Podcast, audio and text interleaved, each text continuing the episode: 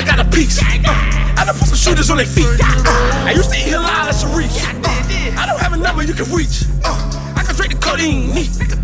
Body same color as the beach. Any nigga that's got sleep. I just want our respect. Rob wants his respect.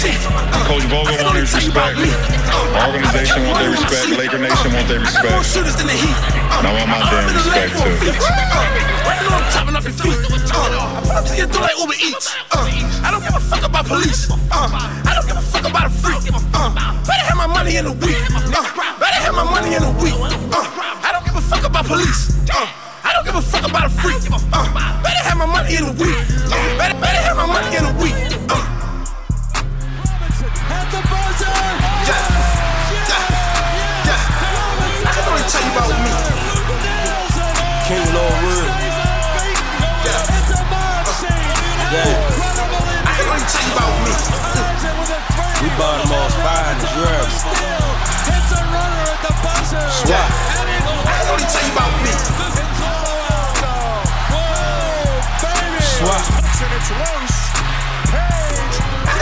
I go home for my brothers, got gas like a Rogers. Used to trap out the cousins, project hoes, used to fuckers. Used to get them hoes to suck it, riding round in the bucket in the work. Used to tuck away from office to hubba. Got pure propane and them things, we gon' bust it. And I always had my team when a nigga had nothing. Man, we can't beat a nigga up for this, we on track. 16 got booked, just fucking with them rats. I was fucking up a pack, auntie help me get it back. Introduced to the plug, that was on showing love. I was on 17, throwing money in the club. Used to ride a dollar bus and them things on my bus. And I met Master Moose when I was running around the heights. Used to live with my sister, I ain't even have a bike. Only did rat shit cause my flow was kinda nice. And I never loved a bitch cause them hoes ain't right. Ain't nothing lying, stop me and I put that on price. If you beef with all my niggas then that shit is on sight. Swap. I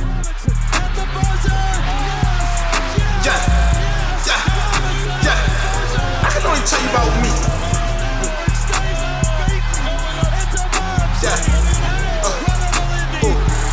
I can only tell you about me. I can only tell you about me. I can only tell you about me.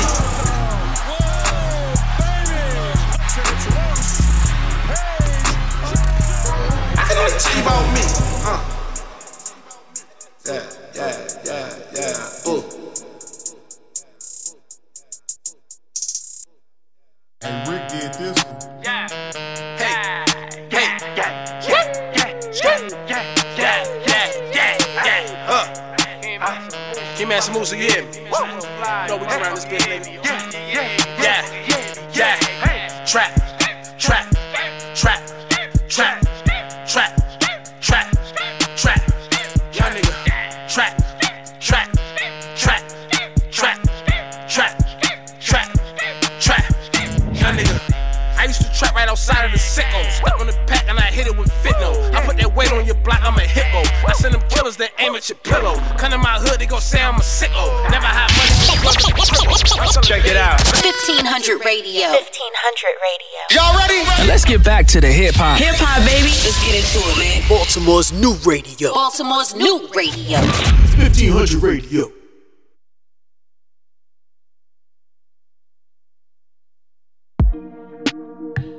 Dollar. Hey.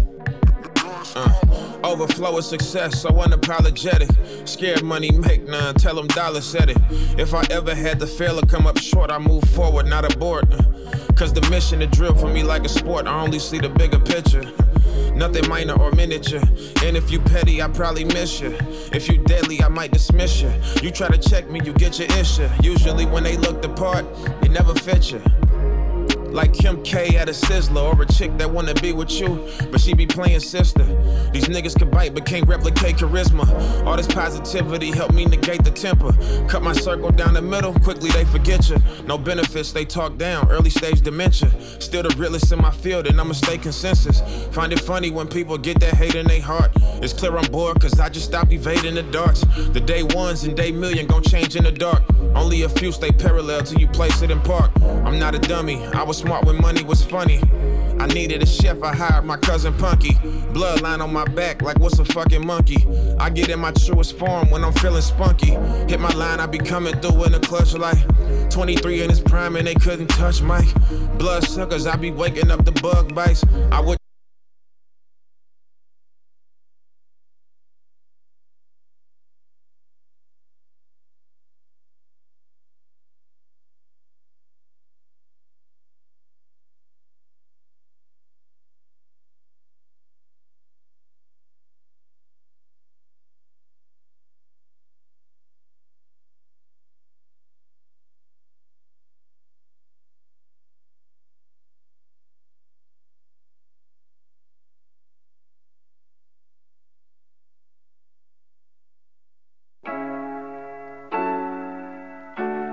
Getting money ain't new to me.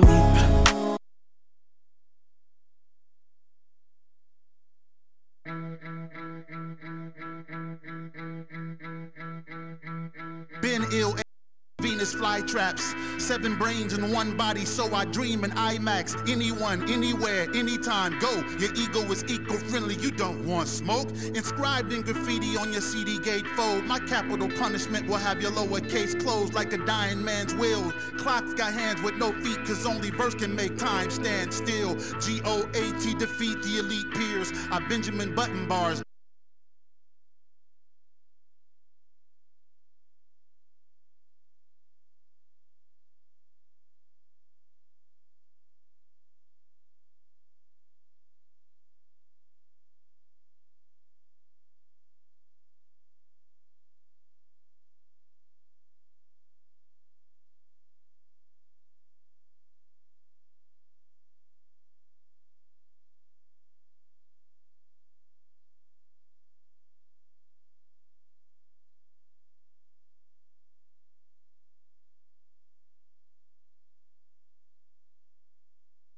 Did you know you can go to libertymutual.com to customize your car insurance so you only pay for what you need? Really?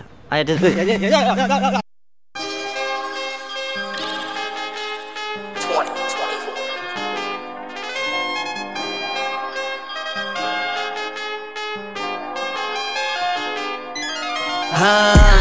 Bust down at the bus down, I'm getting real flashy. That's like 7K on one outfit, I'm getting real flashy. I'm a cocky bitch, I don't think another nigga will pass me. I got a custom all gold bike, yeah, that bitch real nasty. That little money that you saving, that's money for my bitch. How a nigga feel about me, I don't get 3 shits. Yes, I'm the big man now, whole city gon' vouch for that. I got dope lines in the front and niggas out the back. I'm in D, you about to fuck up everything you worth. I buy your bitch a little Honda, leave your chump ass hurt. Try to make me feel like I wasn't nothing, why you lie to me? You know a nigga really got it out the dirt, you should be proud of me. I'ma bust our engine, then I'm out of there, ain't gotta deal with her. I ain't even spend what you spent, and a nigga still hit her. Your watch against mine, stop playing, that's a mismatch. You got a little 36, and you know I bought my bitch that. Millie's in me in the booth, got a nigga getting zappy. Yeah, that nigga probably got some money, but he still tacky. Got a big ass chopstick, this ain't no pack. You ain't in, get the right call, bitch, you got the scat pack. Bust down at the bus down, I'm getting real flashy. That's like 7K on one outfit, I'm getting real flashy. I'm a cocky bitch, I don't think another nigga will pass me. I got a custom all gold bike, yeah, that bitch real nasty. That little money that you saving, that's money for my bitch. How a nigga feel about me, I don't get 3 shits. Yes, I'm the big man now, whole city gon' vouch for that. I got dope lines in the front and niggas out the back. I'm a high class trapper, every day I'm in designer bippin'. I ain't wearing nothing that's fugazi, where they find you niggas? Told the bitch you was on my level, got you lying to bitches. I got FG color in my diamonds, every diamond hitting. Came straight out with the rumbles, I ain't hitting either. You can't get a pack of rumbles from me, I be sipping liters. I got big dude right, I be making sure my bitch is good. I know your bitch looking at me like I wish my nigga could. I tell you that I'm good, cause if I'm ain't, you ain't gon' do shit. I ain't bring no 20s out today, I bought out the blue strips. I ain't no motherfucking record label, I ain't never clean nothing. All you rap about is designer, you ain't never wearing nothing. Bust down at the bus down, I'm getting real flashy. That's like 7K on one outfit, I'm getting real flashy. I'm a cocky bitch, I don't think another nigga will pass me. I got a custom all gold bike, yeah, that bitch real nasty. That little money that you saving, that's money for my bitch. How a nigga feel about me, I don't get 3 shits. Yes, I'm the big man now, whole city gon' vouch for that. I got dope lines in the front and niggas out the back. 2020. I'm not gonna lie to you. You already know.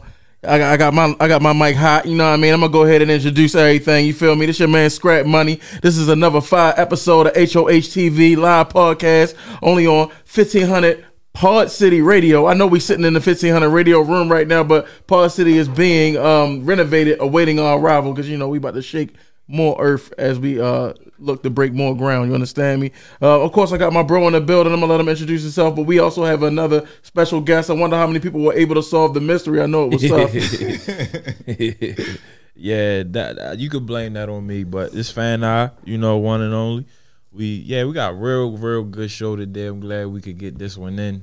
True that. You know, this is, if y'all don't know by now, you know, from the layup package. The layup package is crazy. Go ahead, introduce yourself, man. So, my real name, Antoine Myers, but everybody call me Fresh. I think everybody already know that. AKA Fresh Brook. So what it do, bro? Let's for those who've been under a rock, you know what I mean? We want to go out with your resume. We like to start from beginning to, like, present. You feel me? Ooh. So we're gonna start back to Allerton Elementary. Okay. Off of Rogers. Mm. Oh, my God. 1-5. I was raw in elementary school. I just can play. I was super fast. I was athletic. Then we're going to take this to Pimlico Middle. Yeah. E. Pitts can come into this. Like, he didn't see me. Like, probably like 5'10", whatever. Like, I just can play at that age. Like, I was really, really good at that age. I think I really started, like, coming into my game when I got to Fast Park. So when I got to Fast Park, I was still, like, a little bit, like, still trying to, like, figure it out.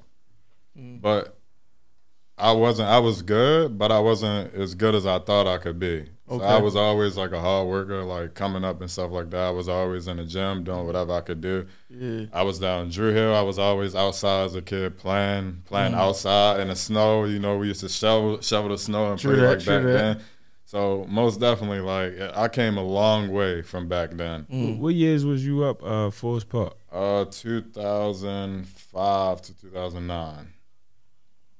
Okay, that's what it is. So, how did you earn the name, or how did you get the name Fresh, though? Why everybody call you Fresh?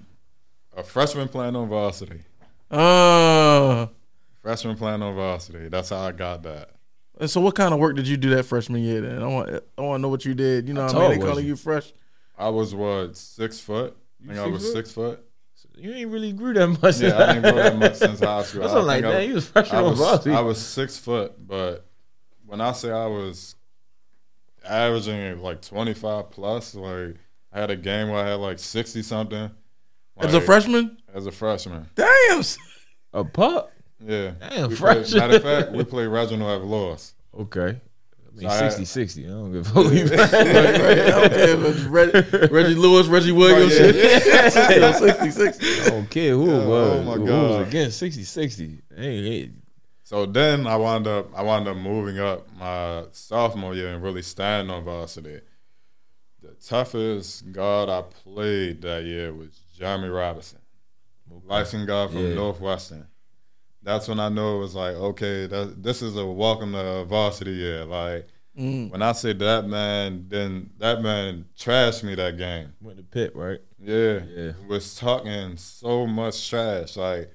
He like, this ain't JV. You ain't about to keep doing this. Running down court, yelling in my face and all. I'm like, damn, like let me get my feet wet a little bit. Like, I got hella seniors on my team. You coming at me. Like, I had to give you that early wake-up call. That's what that was. Yeah, I think my biggest thing, like, when I was at Fast Park, though, like, and I think even still now when people tell me, like, I have, like, an on and off switch. Like, they say I don't have, like, a killer mentality.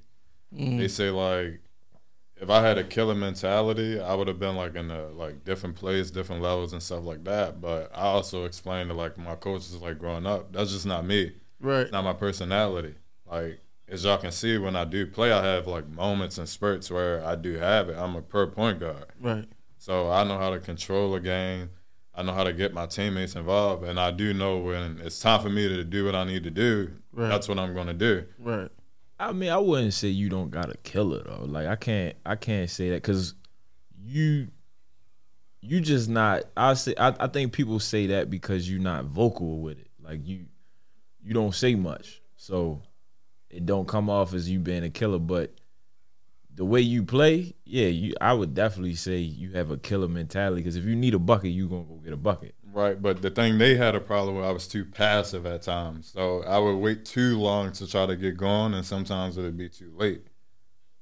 Mm.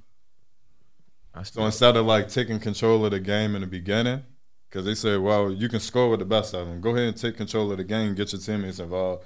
second quarter, third quarter, and you take over the game fourth quarter. Why wait so long? That's true. Okay, I can see that. Yo, I know this one guy, they used to say, yo, he too passive. Yo, I went to 9 straight finals, though, but I don't know. You know what I mean? You know, it works. You know, what I would like to tell people, though, you could be a killer without shooting a million shots. You know what I mean? Like, people be wanting you to, like, oh, you're not a killer because you don't shoot 50 times, though. Like, yo, that ain't the total game of basketball, yo. You know what? I think I know what you're talking about, but yeah, that you know why that killer don't, that label don't sit with him? Because he passed it to dudes like George Hill. He got 50 for the game with him. But I knew you was going to try to come back. All right, go ahead. Like George Hill had the ball when he got 50. But that's another topic. We'll see that for later. Sure. All right. I'll be back.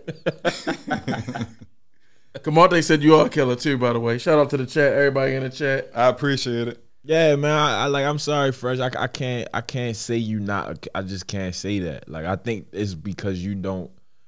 You're more solid than anything, and so I think I just approach the game in a different manner. Like most people, like when I play overseas, I play way, way different than I play home because it's a different type of like setting and stuff like that, and that's my full-time job when I'm playing over there. So I carry it a different way when I'm playing overseas. More so overseas, I have the ball majority of the time, so I can. Basically, I kind of can do what I want. You can do what you want. I can do what I want. Like, my last team I just played for in Germany, like, I averaged 26 rebounds and, like, 5 assists, a block, and 2 steals. Like, but it was times in games where I'm like, all right, I'm going to take 6 shots in a row.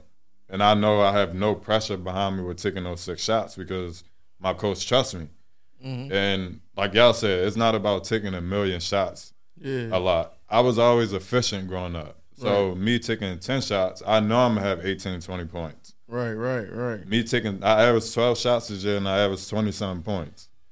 So a lot of people, and this goes for, like, the high school kids and stuff now, it's not about taking 30 shots per game. Because when you get some of you kids going to college nowadays, you're not going to be able to take 30 shots. Nope. And it's not about having – that's a bad game. If I take 30 shots and have 25 points, that's a bad game for me. Because that doesn't add up at the end of the day. So me, I'm going to take 12 to 13 shots. I'm going to have in between 15 to 20 points. I'm going to rebound. I'm going to get my teammates involved, and I'm going to do other little things during the game. So that's how I look at it for my game as, like, growing up. Like, I played for Cecil Kirk. A lot of people don't know. I played for Cecil Kirk 2 years. So that was when I really was like, I came into like my own of like being like a good defensive player. In high school, I was all offense. Like, I would block shots here and there and stuff like that. Mm. But I was more so just score. Yeah. That's all I did. Right. Because with the team I had to do everything. Right. So that's why I averaged so much. I think my senior year, I averaged like 30-something. My senior year. Damn. So, like, it's carrying that on. I play for Cecil, so I play with better players. I play with Tone Bryan, Jaquan Jones, Cleveland Melvin, Deron Johnson. Sorry about that, Pee Wee. And a couple other people. And basically for that team, I had to change my role because at that point I have scorers around me. I have wing players. I have post players and stuff like that. I don't need to score 30. Right. I have them.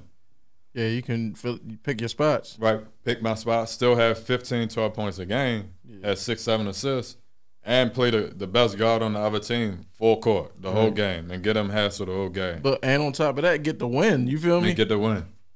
And a lot of people lose that in the shuffle. That, you know what I mean? They'll look at somebody who might average 7, you know what I mean, but control the game and his team is winning, but they praising somebody who averaged 25 and – they got 3 wins on the season. You feel me? Well, that's because we in the highlight era. You know, most definitely. Social media really wasn't that big back then.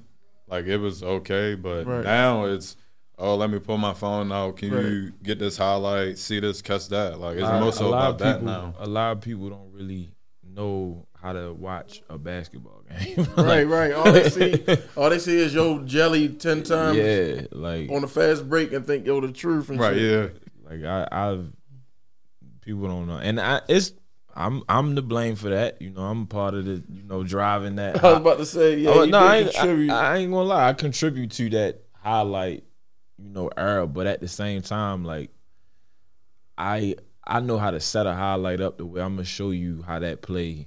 But let me tell you, that bucket came together. So let me give you the realization of it though, right?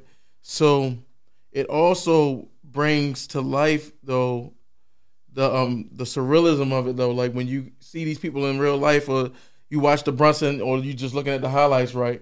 You're like, damn, I wonder if yo really is nice like that in real life, and then you end up being able to hoop against somebody, that you seen on the highlight, mm-hmm. and find out one way or the other, you feel me? That shit just like, damn, you're like, damn, yo really is a bucket, or like, damn, yo really can't go left, or something like that. That's the difference between a lot of people, like, and I didn't got this for probably like the last 3 Brunsons.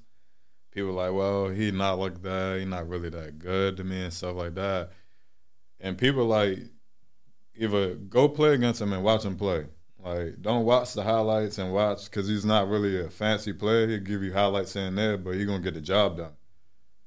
That's my whole thing about everything, getting the job done. I don't care how I get it done, whatever, I'm going to get it done. And then furthermore, you don't even know, or the person who's watching, and that brings to light your point when you was like, you want to, people don't know how to watch basketball. They don't know, like the person guarding you might already know your game and is playing back. You know what I mean? Especially in a city like this, like run out there and play yourself then. Yeah. But like people, how many times you might play? Let's say, who you played up leadership recently? Who I just played up leadership? Kanai and them. How many times do you play Kanai in a given year? Not even on no league type, just period. How many times would you exactly? So everybody knows everybody. Everybody know everybody. So when you see certain things happen on the court, don't think it's happening because guys don't know how to play. Nah, everybody know everybody game at this point. Right. Like, it's no way you don't know what you're playing against each other for 6, 7, some even like more than that. More than that, last 10 years. Like if you somebody in your age, like in your class that you play high school, like. You've been playing against that person since you was 14. Right. Sometimes longer than that. Right, facts. So that's what I'm saying, cuz people I don't like to talk about basketball with people. I don't like to watch basketball with people, just the people who don't know the game, you know what I mean? It's frustrating, you know what I mean? Like going over, like when you go to, like say for instance you go to over your family house for like maybe Thanksgiving or Christmas or something, and everybody's sitting and watching the game. Right. I hate that shit. I go in the other room or I go out back and smoke, yo. I cannot watch the game with them because they just so ignorant, yo. And then they be just talking so loud like they know it, though. You like, yo, bro, you wrong as shit, yo. And it's funny you say that because I damn near watch, like, every Brunson game. I sit there. I usually be sitting by myself watching the games, just watching and critiquing players. People like, oh, he not good. And I'm like, do you watch for like the other stuff he do out there? Just because he's not scoring doesn't mean he's not good. He's just playing his role. Right. It's all about roles nowadays. Like everyone's not going to be a 35, 40-point scorer, 25-point scorer. That's how you stay in the league. Everybody in the league right now is in the league because they know how to play that role. 3 and D, defense, slasher, scorer, six-man, role player. Yep. That's all it's really about nowadays. It's the same thing overseas. Play your role. My first year overseas was like, because in college, my coach kind of just let me, we ran no offense for me in college. Ran offense for my one guard and everyone else. Let's get to your college. What college you went to, by the way? Troy University. Okay. Well, we'll start from, I went to Notre Dame Preparatory before I went to Pensacola State Junior College. Okay. So basically, like, we didn't really run plays for me. My coach basically went, shot clock ran down because I was good of a creator. Take the ball up top, and you go do what you're going to do. That's basically from Pensacola to Troy.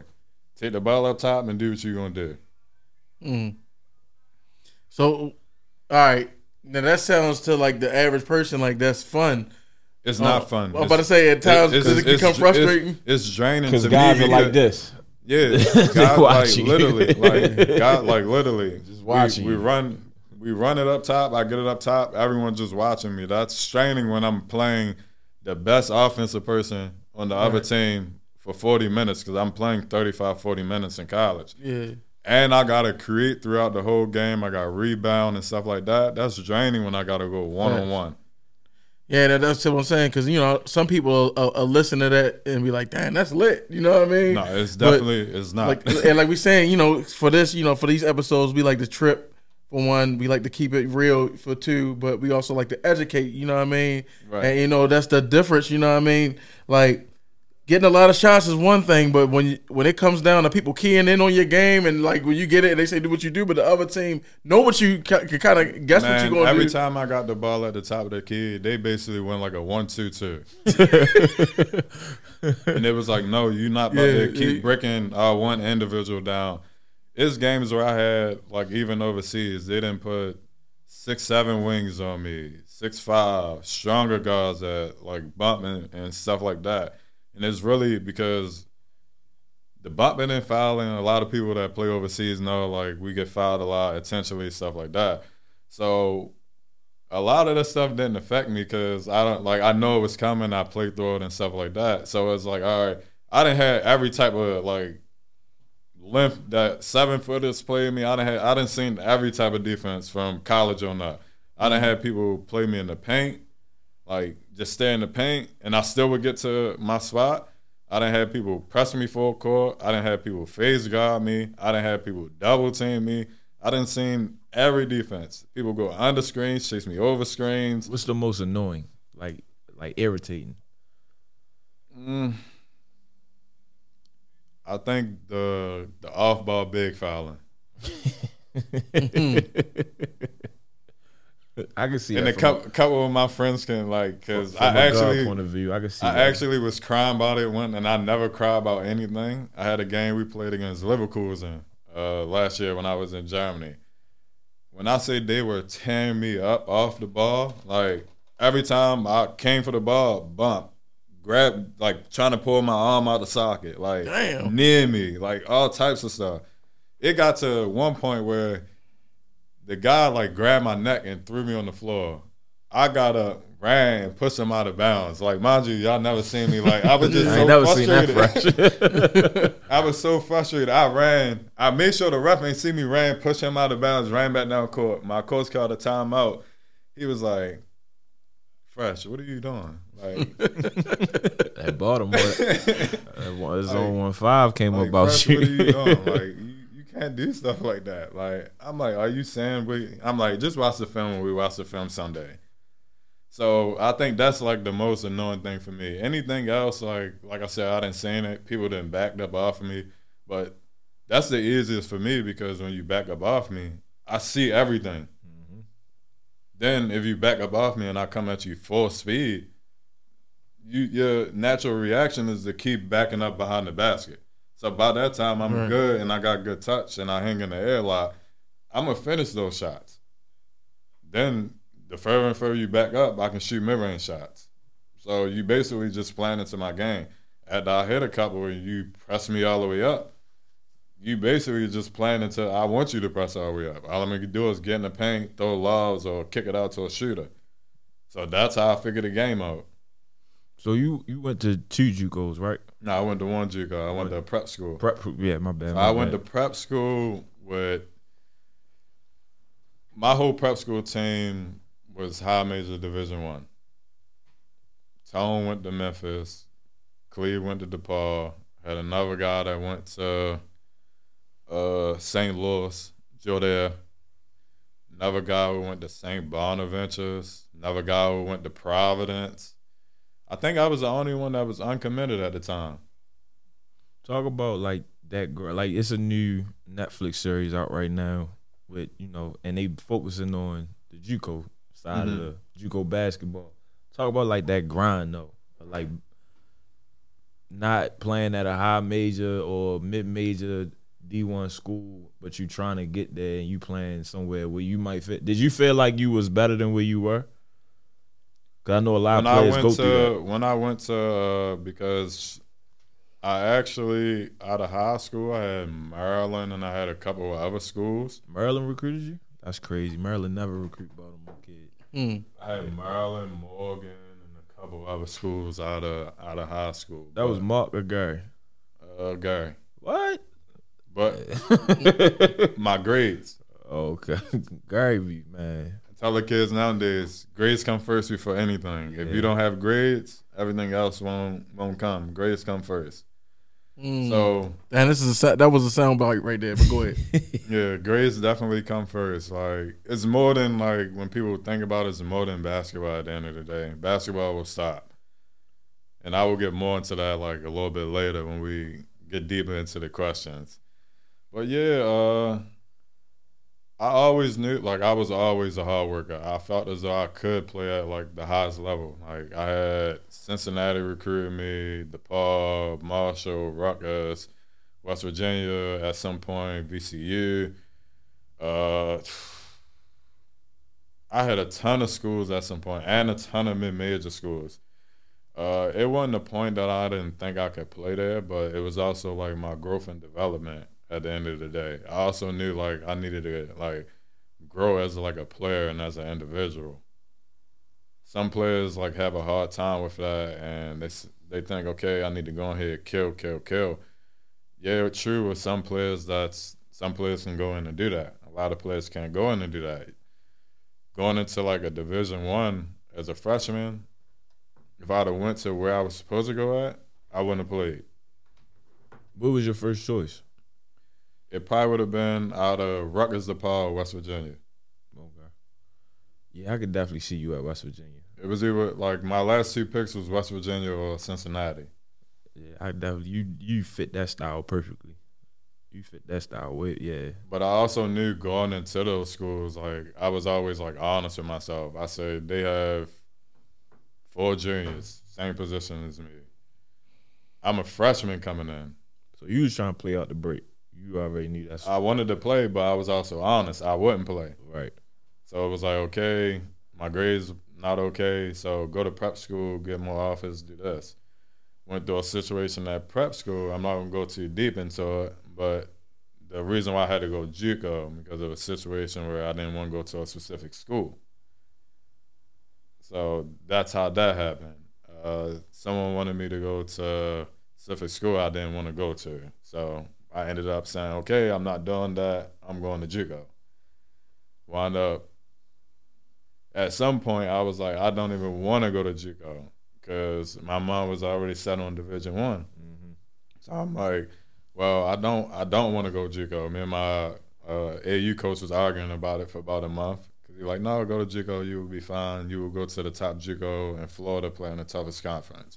You also be playing against, like, Division I players, top Division I players who didn't make it either. So I'm like, all right, I'll give it a try, but I don't really know about it. I get down there. First week, the coach just cussing me out because I'm just so nonchalant about everything. He like, if you don't want to be here, you can fucking go home. He from, mind you, from New York. Cuban and white. He wasn't trying to hear none of that. So then we had a conversation. He was just like, I see, like, you want to really be here, but you got to get out of your mind of the stuff that happened in the past. You got to move forward from that. So at that point, it was just a grind. When I say I was in the gym 4 or 5 times a day, like, I was like, yeah, like, college athlete, you go out party and stuff like that. But before I'm going out to go party, 12 o'clock at night, I'm in the gym before I go party. We got weights in the morning. I'm at weights before everybody. Like, we all at weights. I made sure it wasn't nobody late. Everybody was there on specific time. That's that point guard. Right, right. Because my biggest thing was I'm only going to look as good as the last person on my team. Right. So if I have the people that's not that good, the last 4 or 5 people on my team, not there and not producing, then right. I'm not going to look good because we got to win. Yep. Say a game I foul out or a game I get hurt and I can't play, I need one of them to step up. So that's how I carried it with them. We can have as much fun as we want, but you got to get in that gym and work out on your own. Mm-hmm. We got to get in there together, work out, get shots up. We got to do something. Right. Man. Well, I was just going to say, like, that also piggybacks on when you say you got to know your roles. You know, part of your role for your position was like, you know, like the extension of the coach on the floor, and you know what I mean. Part of that, part of being a guard and a point guard is being a leader. You know what I mean? Right. So that's an attribute that you have to be strong in to be a successful point guard. You know what I mean? Right. So yeah, that's kudos to that. So we right now we're in the middle of like March Madness. You know what I mean? And we're right in our timeline of things on the show. Right, we're talking about your college career. Right, so. Explain how, you know, what type of feeling did you have around this time of year, you know, as a college player? I was excited. Yeah. I was definitely excited for the tournament. Like, I'm like, man, it's a chance to make it to March Madness, get in that atmosphere, play against the top teams in the country. Also play against the top teams in your conference at that. Mm. So you already knew everybody was on that A game coming into that. Right. That's how I felt about that. Like I prepared. I felt as though I prepared all year for it. So when I got to specific areas or specific games, I'm like, I'm ready for this. I've been working for this since I was a kid. True that. So, who in your college career? Because we talked about, you know, you gave a tough matchup you had in your high school career. What when you was in college? Who was the toughest person you ran across? College. That's a great question. Toughest matchup in college. I didn't play. Oh my God, JUCO as well. I can go back to JUCO. Give me a JUCO one and give me one when you went up. Chris Jones that went to Louisville, and I didn't even guard him the whole game. At JUCO? Yes, he went to Northwest Florida. I didn't know that. Oh my God. I didn't know you went to JUCO. Mind you, I had another point guard when I was in junior college, and I had to guard the other guard that wound up going to like Ole Miss. We contained Chris Jones for the first half, and mind you, he kind of played similar to me. His coach let him do whatever he wanted. Second half, this man didn't hit. He didn't hit all types of shots. Step back three, step back corner three, spin move, step back threes. He only like 5'10". Like 5'10". He hit all these shots. Mind you, we up. And I'm sitting there like, this can't be real right now. Like, this man hit 10 shots in a row. Why was he in JUCO? Grades. Oh, I never knew you went to JUCO. Yeah. He was tough though. So who was the toughest in college? College, that's a Sunbelt conference, right? Yeah. College. It's tough because, like, I played so much defense. Like, and a lot of people don't know it's scouting reports. I was very, very good on scouting reports. So when it came to me guarding, like, the best player, like, yeah, like, if they average 20, I'm going to cut you down to, like, 14. Mm-hmm. I'm going to cut you down to 14. I know what you do. I know you run out staggers and stuff like that. I'm going to make you do something you don't want to do. Right. So I would say probably, what's the kid for Georgia State? Shooter. They had a little run in the tournament. Mm-hmm. Light skin kid and him and Ron Harrell. Probably the toughest two I had to guard. Because I had to guard both of them. And the kid's son was shooting from half court. Yeah, I forgot his name.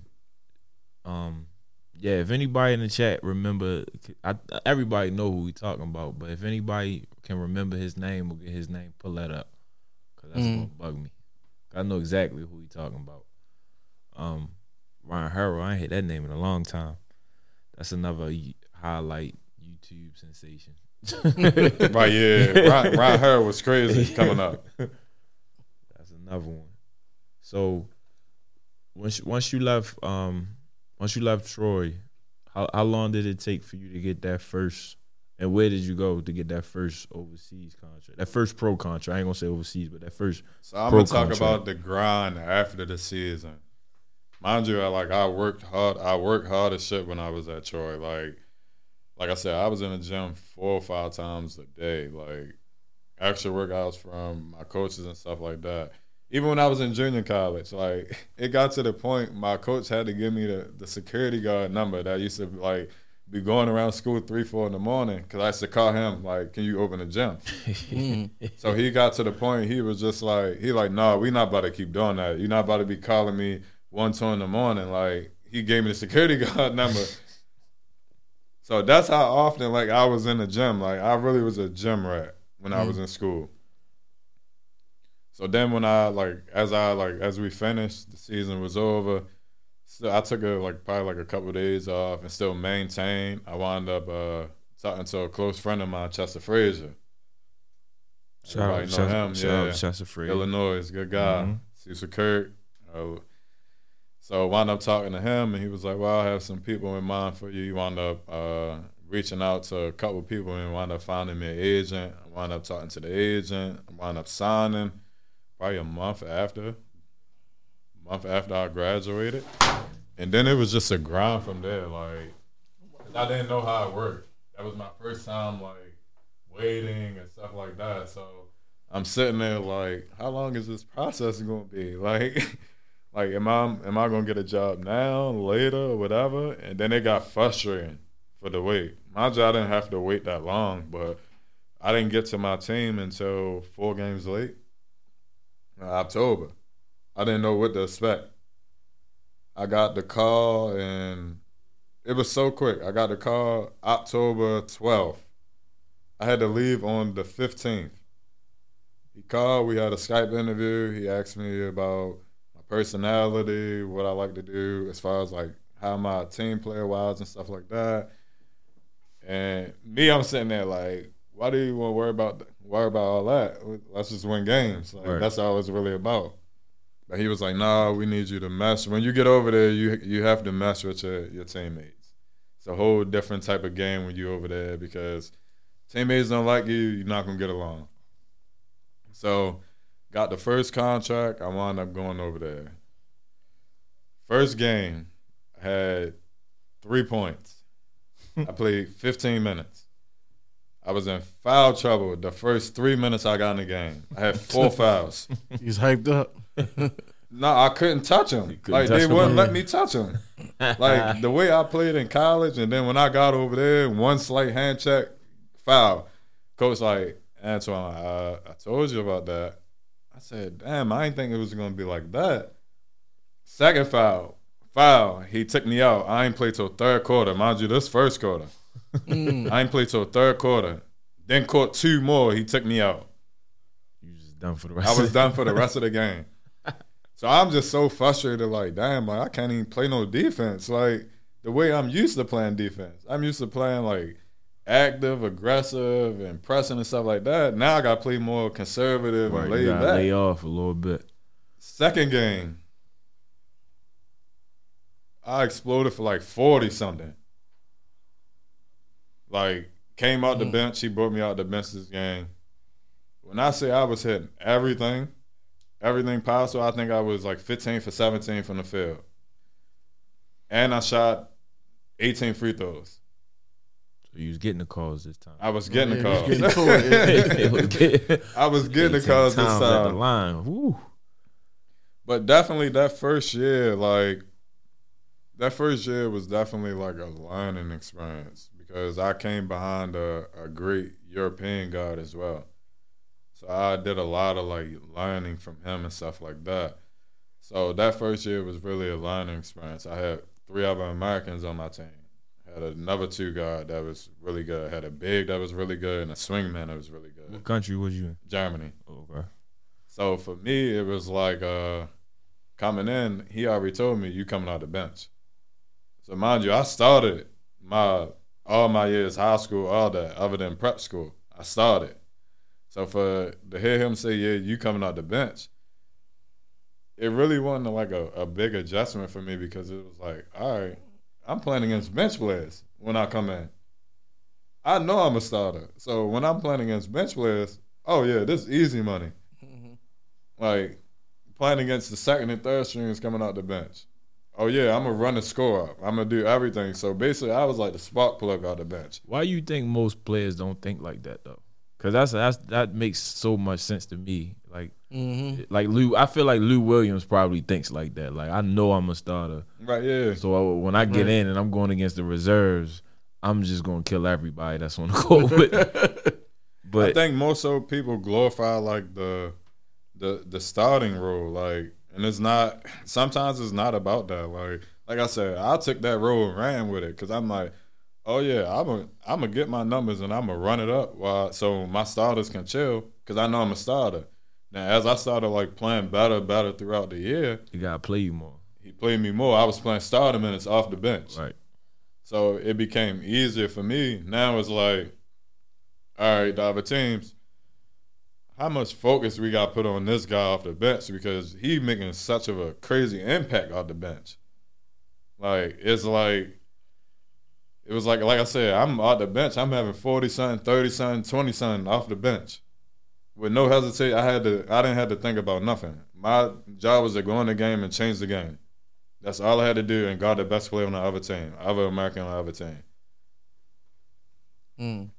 So it's funny you just said that, right? A lot of people have said, like, the overseas game is like, You going out there and it's like you competing against the other American. Yeah, I used to try to fry the other Americans. That like because at the end of the day, my job on the line. Right. So I'm trying to have like a better impression. So okay, I can stop this guy from doing what he doing, and I can still do what I have to do as well because you still trying to play for the next job next year. Right. So. I'm going to contain the other American, and I'm going to still get my points. Mm-hmm. So that's basically how I looked at it. Like, all right, I'm going to contain him. If he averages 20, he's going to have 15, 14 tonight, and I'm going to still get my 17 and the win. Yeah, because so it's like that's how – is that how you do – well, is that how they're looking at y'all as well, like the coaches and the people within the culture? We have, like – when you lose a game, it's definitely on the Americans. I done had meetings where it's like on the Americans. Yeah, like I'm gonna fast forward to the year I played in Berlin. So I played in Berlin. We lost like 3 games in a row. I wasn't getting no touches. This is my second year coming out the bench again because I got that league. So I'm not getting no touches. I'm still trying to get in the rhythm of the team. My big guy was from Clemson. I had a guy from Jacksonville that can shoot, like really shoot the lights out the ball.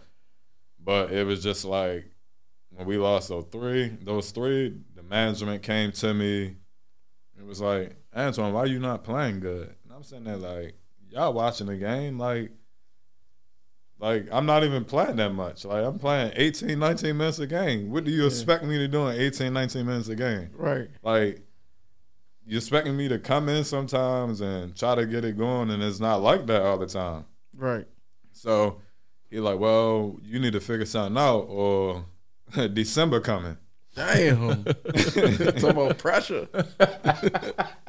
Yeah, you need to figure something out, or December coming. What, the mafia on the team and shit? I think so. I ain't even going to lie to you about that. When it's coming. So I'm sitting there like, what do you mean December coming? And I was like, you watch the game, so you know what I'm going through. You see how many minutes I'm playing. You see how many touches. I'm getting 7 touches a game. Like, how am I going to get in the rhythm? I'm getting 5, 6 touches a game. Right. How can I get in the rhythm?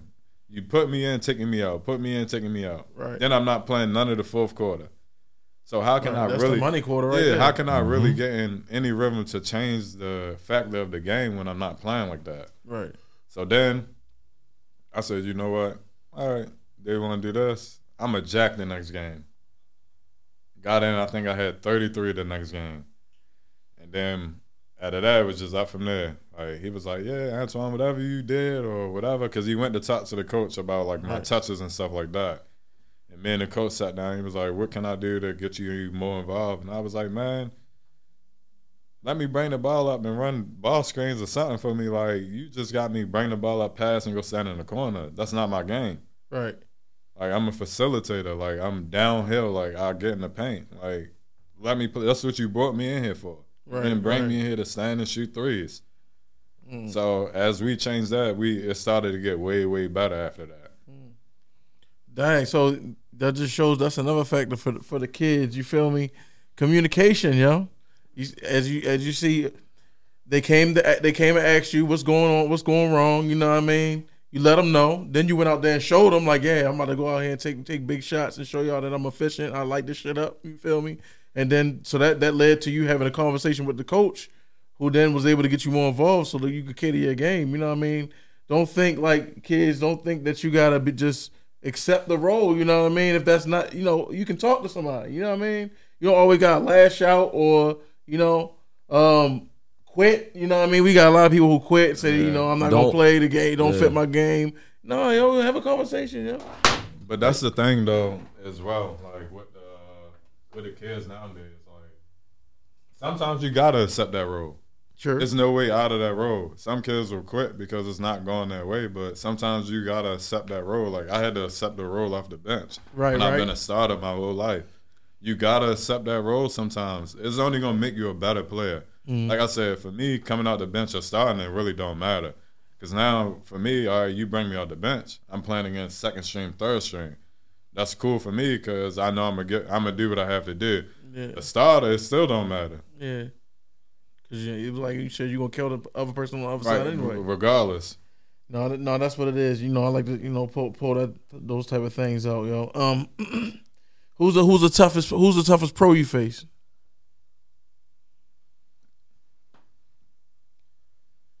It's tough to say because, like, even playing against Kale, I don't play Kale that much. I don't play Will that much. Never really played against Stan like that. Like, so...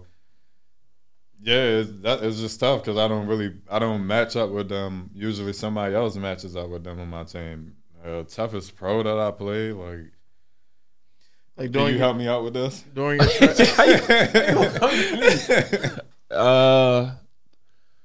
toughest pro you played against that I seen? Yeah.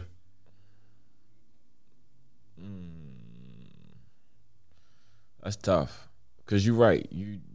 You don't match up with the guys people think you would match up with. Yeah, someone else on my team is always matching up with them. So I'm always guarding somebody else. Pro. See, I wasn't here for Brunson at digital. So, cause I was like, well, did you play QJ for Sam Ballers? Did you play him? No. Which kind was playing him? Who was playing him? Rod. I mean, now did you play Rod? Because you didn't play with them at BCCC. I never played against Rod either. It's crazy. I don't know that. That's what I'm saying. Like, I never matched up against them. I might play them for like a few possessions, but the way them games be going, I'm never on them a lot. Yeah. Because it's so high paced, like I end up on somebody else or a big or something like that. Toughest pro you play. Yeah, that's a good one. I would have to go back in the archives and look and do some research. I can't think. And I would probably say, like, the person I guarded the most probably for, like, a 5-minute span is Malcolm. I would say you and Kill at leadership recently. Y'all had a nice, like, I was into it because y'all, you know, both of y'all was going at it on both ends of the court. You know, y'all accepted the challenge. That was fun to watch. And I don't even think y'all was trying to have a game like that. It just kind of happened. It just came out the way. Yeah, it just happened like that. But that was a good matchup just to watch from like a fan point of view. Right. But yeah, I can't say you typically match up with. No, you don't typically match up with Kill. You don't typically match up with Stan. I don't have any recollection of you playing like. Yeah, I don't know. Yeah, like I don't. Nah, cause the only people I can think of is like from like Sam Ballers. Like, did you play? You and Mo Creek never matched up. No. I didn't guard him Mo Creek in other places before though. Yeah, I didn't guard him up LTA. Yeah, I don't know. I don't know. I'm with him. Yeah. Okay, yeah. Yo, so pretty much niggas is ducking Fresh. Okay, let me jot that down. I'm not gonna say they ducking me, but we never match up. Like he right though, because it's never. He's never like on that big name. It's somebody else. It's usually somebody else playing, and they nobody's playing. And I'm not gonna say nothing. They be like, oh, I'm guarding Kill. I'm guarding him. All right, go ahead. I hope you know what you're doing. It's fine. I can be the help man. Yeah, that's true though. He right. I can't think of nobody that I can be like, yeah, that was his topic. But no, I don't got nothing that come to mind. Not off the top of my head. Yo, give me your Baltimore top 5. Are we doing position? No, just give me it. Yo, who your favorite 5 players from Baltimore? Now this goes too deep though. I'm not, and I have decided because I know my live about to. Yeah, your live about to go crazy. From previous shows, I've gave to be people too much leeway. No, yo, throwing it right out there. Best your favorite Baltimore 5. I'm gonna say this. No cap. A lot of people put Fresh in their 5. I can admit. So that. Are we talking about like my generation or just in general? Just in general. Who you like? We want to know who Fresh like. I like Sam, Draper, Malcolm, Will. Sam, Draper, Malcolm, Will. Got one more. I gotta take Melo. Okay. That's a solid 5. That's your 5. I mean, that's not a bad 5. Yeah, I gotta take that 5. That's not a bad 5. Why you put Draper in there? I've been watching Draper for so long. Yeah. That man, I didn't watch him at Real Madrid, all that. That man can play. And a lot of people probably don't even really know who he is or none of that. That man is a pure point guard. Yeah, I mean, because and that's why he's still playing. Look, I'm a big Draper fan. I just, I don't hear a lot of people, what I mean? I think it's because nobody's seen put him in that 5, so I'm like, yeah, when I hear his name, yeah, I like that. It's an out of sight, out of mind type of thing. You feel me?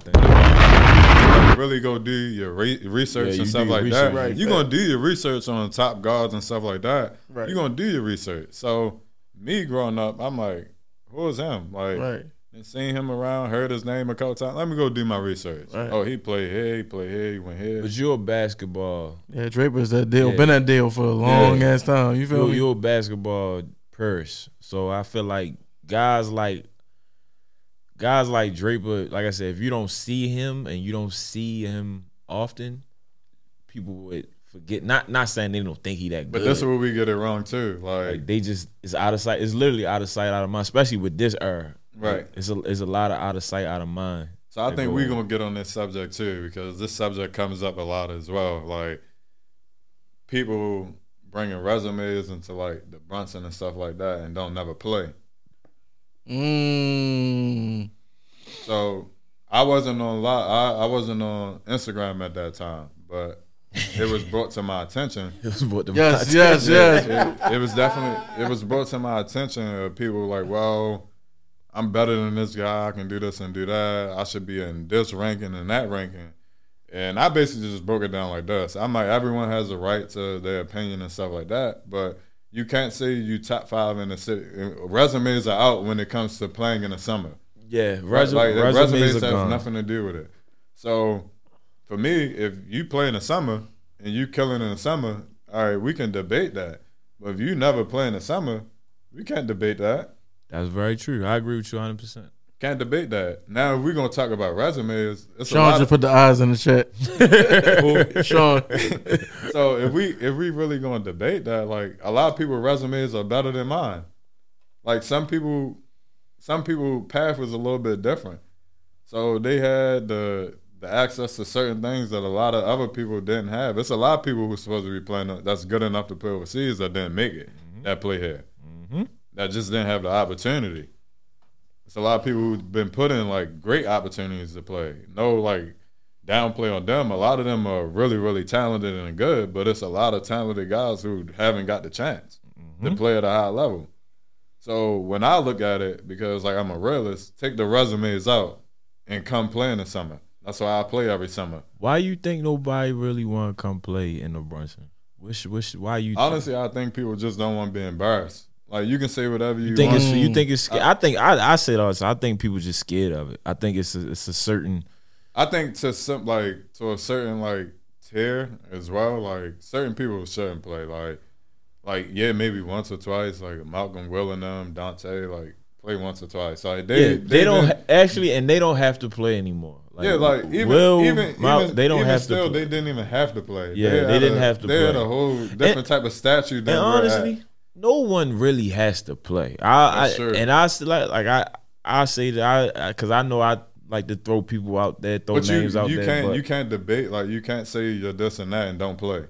Yeah, that'd be my thing. It's like when you refuse to come play. If you're not there, NBA, ex-NBA or whatever, right. Like you can't say that. When your talent is not undeniable, you gotta come prove it. Most definitely. That's really what it boils down to. Like, and that's why I say that's why I play every summer. Certain guys is like, all right, like we can't deny his talent, regardless of how much we might try to say, oh, he ducking, he this, he that. At the end of the day, we know if he come in here, he gonna light this bitch up. Right. Most definitely. But for the rest of them, yeah, no, you can't speak on it. And you don't play. I play in everything. Yeah. Sean going at you in the chat too, by the way. You wanted a few. I didn't, you going at me? Yeah. I didn't play in the low-ass gym over Fairley. I play up leadership. I didn't play it over Greater Grace. You wanted a few. Brunson. You wanted a few that come and play anytime, anywhere. It's not a lot of y'all. What's Sean talking about? He always coming back. He said you go with the nobody want to play. It's over 150 pros every summer. Hey, oh man. And he said just call Luca and get him out here then. Oh man, some dudes don't be wanting to play. Nah, I understand it's 150 pros every summer, but do we not remember when coronavirus first hit and everybody and their mother was on live talking about what they gonna do during the summer, and then when the summer came, didn't see none of them. When the gym's open, none of them were around. But the summer is definitely approaching. And the summer's approaching again. And a lot of guys are quiet. I think niggas got past this last summer, though. What gyms were really open? Nobody get no pass. Because if that's the case, y'all shouldn't have been on live. Right. Y'all shouldn't have been on live. Everybody, every day was on lives talking about what they going to do. And this goes from NBA down to the local hood, nigga. Every day. Someone was on there talking about what they're going to do this summer. They're going to fry this person. They're going to fry it. No. So, yes. That's what I said. Like, Sean, yes, I still stand on what I'm saying. You got to come out and play. Like, it's just that simple. Like, the resumes don't mean nothing. No, they don't. Especially when we're talking about the different type of breed of basketball and fans that we have. Mm-hmm. The fans don't give no fuck about our resumes. Like, they don't watch us play overseas or nothing. They don't care nothing about that. Right. Yeah, my homeboys watch me play overseas, watch my games because I give them, but I don't give everybody the footage and stuff like that. So when you come home and you come to them gyms, you got to play. Mind you, it's people who haven't never seen me play. Mm-hmm. So I got to go out and play every summer. That's a fact. And another thing, like, yo, nothing beats the eye test, yo. You know what I mean? Like, yo, you can show all the stats you want to show. You know what I mean? If you ain't show me, then yeah, it's still up for debate. And like we was talking about earlier before we got on air, like, you know, Baltimore doesn't have an NBA team, so you know, like the Brunson kind of is like our NBA, our version of the NBA, because you know that's the only time we really get to see professional ball players. True. Up until then, we don't see them live in action. We gotta watch TV or YouTube or whatever. Right. So I think that's why the resumes don't matter. It's like you got to do it here. Like, forget what you did over there, or there, or there. What did you do when you came, when you walked here, when you played here? So, right. I mean, I stand on what I said. I don't know what Sean talking about. Niggas be scared of playing the Brunson, man. I stand on that. So they smoke ducking, yo. Yeah, they be ducking smoke, man. No, and I think it's a little bit of that too. You know what I mean? Personally, you know what I mean? I think. Hold on. What you talking about? He's still going at me. Yeah. This is why I always respect the ones that talk shit and back it up, and the ones like Fresh that just show up and let their game speak for themselves. That's all it's really about, though. Like, if you can hoop, you can hoop. Like, we got a whole city full of hoopers. Come hoop. We all done played against each other how many times throughout the years? Like, at least once, twice, three times. It ain't, we all get dressed the same way. Come, like, somebody gotta get embarrassed. It's gonna happen. I more so want people from out of town to come play here. Like, I want the New York guys to come down and play. I want, you know, Because I see them go to these other leagues and play. You know, people go to Miami and play in the Miami League. People go to Atlanta and play in the Atlanta League. People go out to LA and play in the – or that's on their list. Like, all right, well, come here. Like, and it's crazy because I like playing – come here. Like, my first – I played in the Murray League, the league in Philly. Okay, yeah. Recently. Well, I played in the last 3 times. And there's nothing, like, better about going somewhere where no one has seen you play. Exactly. So my first time up there, we won a ship. First time up there. Nobody up there never seen me play. Don't know nothing about me. So I'm like, all right, this is the best chance to really show what I can really do. Don't nobody know what I can do. Mm-hmm. Maybe a couple people because I play ABA and stuff like that. But all these other people, they never seen me play. Like they don't know nothing about me. The dude guarding you has no idea what your layup package is. No clue. He has no clue what your layup package is. Has no clue. So, like you said, like they need to start coming down and playing, just stepping in and here and there. Just and that's why I respect a lot of the DC guys who really, really want to come and play. Like they fight to come play in the Brunson. Like. Like most definitely. Like they fight to come play. And it's cause, and it does good for Baltimore DC relations, you feel me? The politics behind it. Right. Politics as usual, you feel me? But yeah, that's always been my thing. Like, let's get some other guys to come play here. Cause they know. They see it. Right. They know about it. And it's not like they don't know. They just need to come. Right. Yo, Sean giving us all the extra commentary. He said they go there because it's hot travel spots. Sean, we'll never be that. We know, Sean. We in other leagues. We know, Sean. Those leagues is trash. I mean, I ain't gonna say they trash, but they it's not the Brunson. Yeah, it's just not the Brunson. You know, I tell people that about the Drew League all the time. Drew League is considered the best league because of the money that's in it. The money Nike dump into the Drew League is amazing. Right. Like, they got locker rooms. The jerseys are slick. You know, everything. Sponsors. Everything is like, the money makes it what it is. But as far as the atmosphere, like, the bump is good. The player is definitely, you're going to see at least one NBA player. On each team. Yeah, like, hell yeah. And some celebrities as well. Yeah, you might see, like, the game. He played every week. Mm. And I'm like, and had a no sub. Like, he didn't come out the game. Like, I don't expect them to come out the game. Like, he did not come out the game. And I'm like, I seen him smack niggas and everything. Yeah, he be throwing up gang sign and all type of shit. Gang really wild. But, yeah, the bump is good. You know, the money they invested in it makes it, you know, what it is. But the atmosphere is the only thing comparable to the Brunson is probably Dykeman. And that's it. Other than that, you won't find nothing. Mm. Right. You won't find nothing like the Brunson. What do you think is what you think is more off the hook, Dykeman or the Brunson? Honestly though. Dykeman outside, so anything goes when it's outside. Oh, true. Dykeman is right outside. It's in the heart of like, you know, it's like a Dominican hood. Right. And it's in the middle of it. So yeah, and it's small. Like Dykeman Court, not big at all. Like it's real tight, and it's like an outside version of the UA house.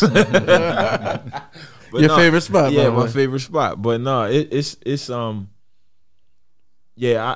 I have to say Dykeman just because it's outside. It gives you that summer basketball feel because you know it's outside. It's you know everything that come with that is you gonna feel it. You know. And it's in New York.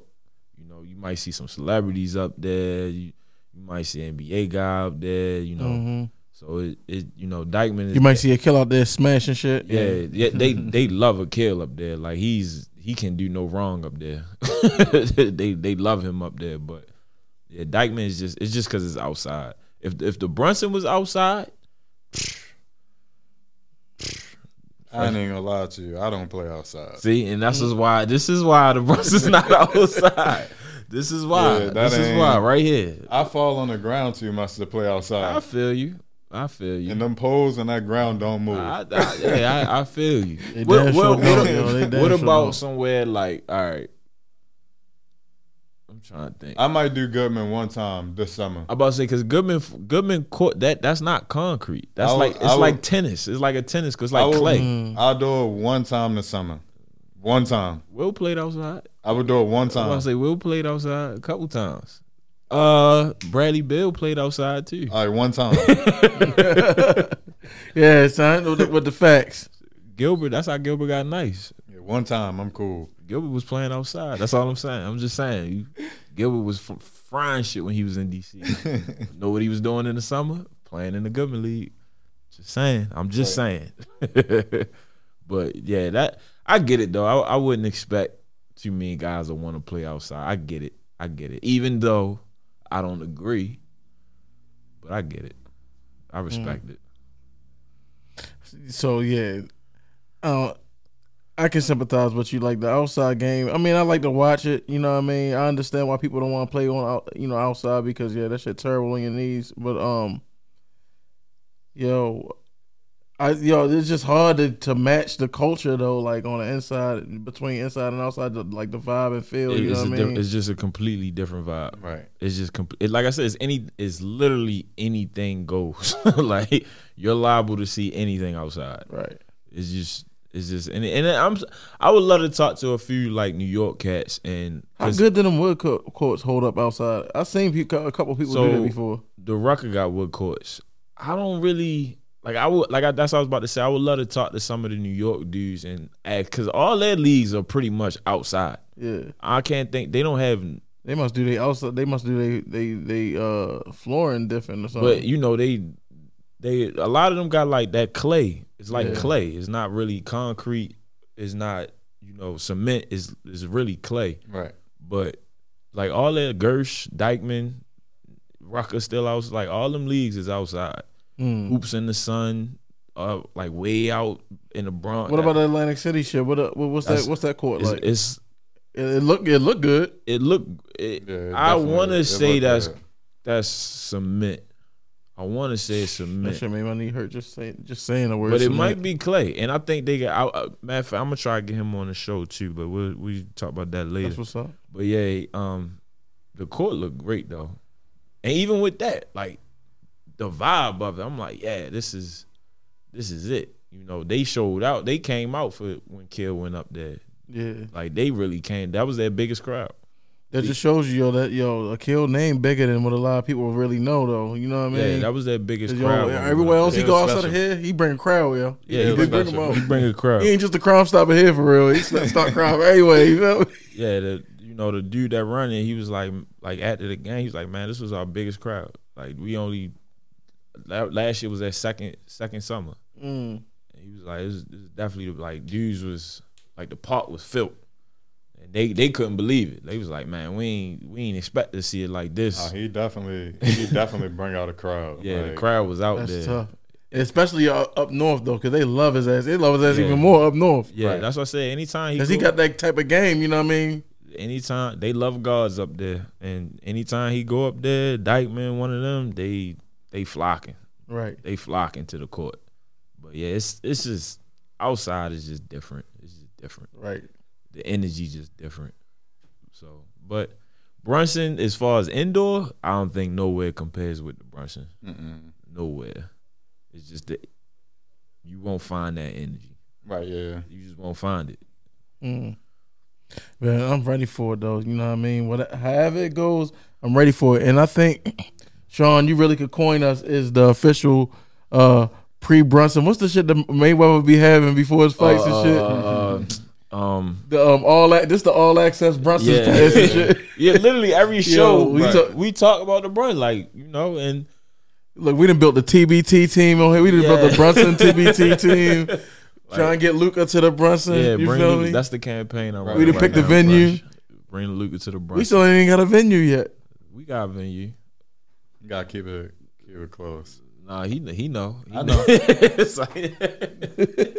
You know he will get you for that shit. So fresh, man. Let's get to this is the most important part of the show, man. First, we gotta give you a hand clap. You are officially cancer free. So much of a blessing. Before we really get into your journey about that, I first want to ask you, like, how was it seeing, you know, the basketball community embrace you like that? Like, once you, because a lot of people didn't know. Yeah, and like a lot of people said, I did a great job at not letting people know. Mm. Some people said they could see the signs because you can, like, some people can just tell. But, yeah, like, I didn't expect it to be like that. Mm-hmm. Like, it kind of caught me off guard, and I talked to my, like, best friend about it. And she was like, I think you need to go ahead and put it out there. And I was like, nah. She was like, yeah, because your story will shock a lot of people. Like, she was like, you didn't have this since 2017. And, like, a lot of people probably know now, I was paralyzed in 2017 for 3 weeks with a back injury. Like, I remember. Damn. Like, I'm emotional now. Like, I've been emotional since me even, like, being cancer-free. Like, it's been a process because it's like I look back at, like, that situation happening, and then if that situation didn't happen, I wouldn't have knew that I had cancer. I would have never knew. So it's like God definitely worked in mysterious ways of that happening, and then a month later I found out I'm having it, and then it was just like I kind of shut down from there. Like when I found out, I shut down because it was too much at one time. Mm-hmm. To be paralyzed and not knowing you're gonna walk again and right. Not even know why. Like right. They didn't even give me. They basically diagnosed me with a stinger, a real bad stinger when I left the hospital. I said, "What? Like I couldn't walk for 3 weeks. You gonna give me right. a stinger? Like nothing else? Yeah, no, that don't even sound right." So they diagnosed me with that, and then a month later, they was like, well, we needed you to come back in. And I'm like, okay, like, is it about my back? And they're like, well, we can't really say over the phone. We just need you to come back in. I go back in. They say, well, you have melanoma. I'm like, the fuck is that? Like, exactly that. I said that. Like, what is that? Like, they're like, well, it's a rare skin cancer. I'm like, why is it rare? And they're like, because African Americans don't get it, only Caucasian people. And then I kind of just broke down from there because my family has a history of cancer. So I've been on both sides, like, at that point. Like, I've been there where, like, I had family members who had it there. I didn't know what to do. So I didn't know how to be there for them and stuff like that. So I've been on that side. So I understand that side of, like, dealing with someone who has it. Then to find out I have it, it was just, that shit was detrimental to me. Like, mm-hmm. Like I said, I couldn't process it. I didn't tell my family until 6 months later. So, and I had to tell them because I started having crazy symptoms, like throwing up, like, mass amount of blood, passing Damn. Out. Like I said, like, a lot of y'all saying it, and like I said, I be under-exaggerating, like, throwing up gallons of blood. Like, it's a couple people who have only seen me, like, at that state. Like, been there, like, passed out in the bathroom for 3 hours. Like, blood everywhere in the bathroom. Like, my little brother probably on here. He can attest to that. Like, I done been in the most, like, craziest situations, like, where I'm just, like, I can't really. I just kept it between me because I'm, like, I don't know, like, how to really come out and tell people. And I was too vulnerable. Mentally, physically, I was just too vulnerable. Like, I was just too open. And I, like, pushed my family away at times, pushed family and friends, people who were there for me at times because of what I was going through. Like, I was still trying to figure it out. And that was, like, that was year one. Year two and three, it got a little bit more difficult because, like, I was back and forth overseas. So, mind you, these teams didn't even know. So, why you going to do all that? You still hooping? I was still playing, like, full pace. No one knew what was going on but my family and, like, my close friends. Anybody ever tell you, like, stop playing? My doctor told me slow down. But nobody ever said, like, stop. This year that just passed, they told me stop. They was like, it got to the point where it spread it so much They told me I wouldn't be here this June. Like, for real? Damn. For real. This June, July. And they told me in, I think, the end of August or September. It was either, I think it was the beginning of September they told me. They called me back in. I forgot, I was dealing with something. And they called me back in. And they was like, well, your stuff has spread throughout your body at a rapid rate. And there's nothing we can do. And I'm sitting there like, they like, if it's continue to spread, you have 9 months, 10 at max. Jeez. And I was just like, I shut down completely.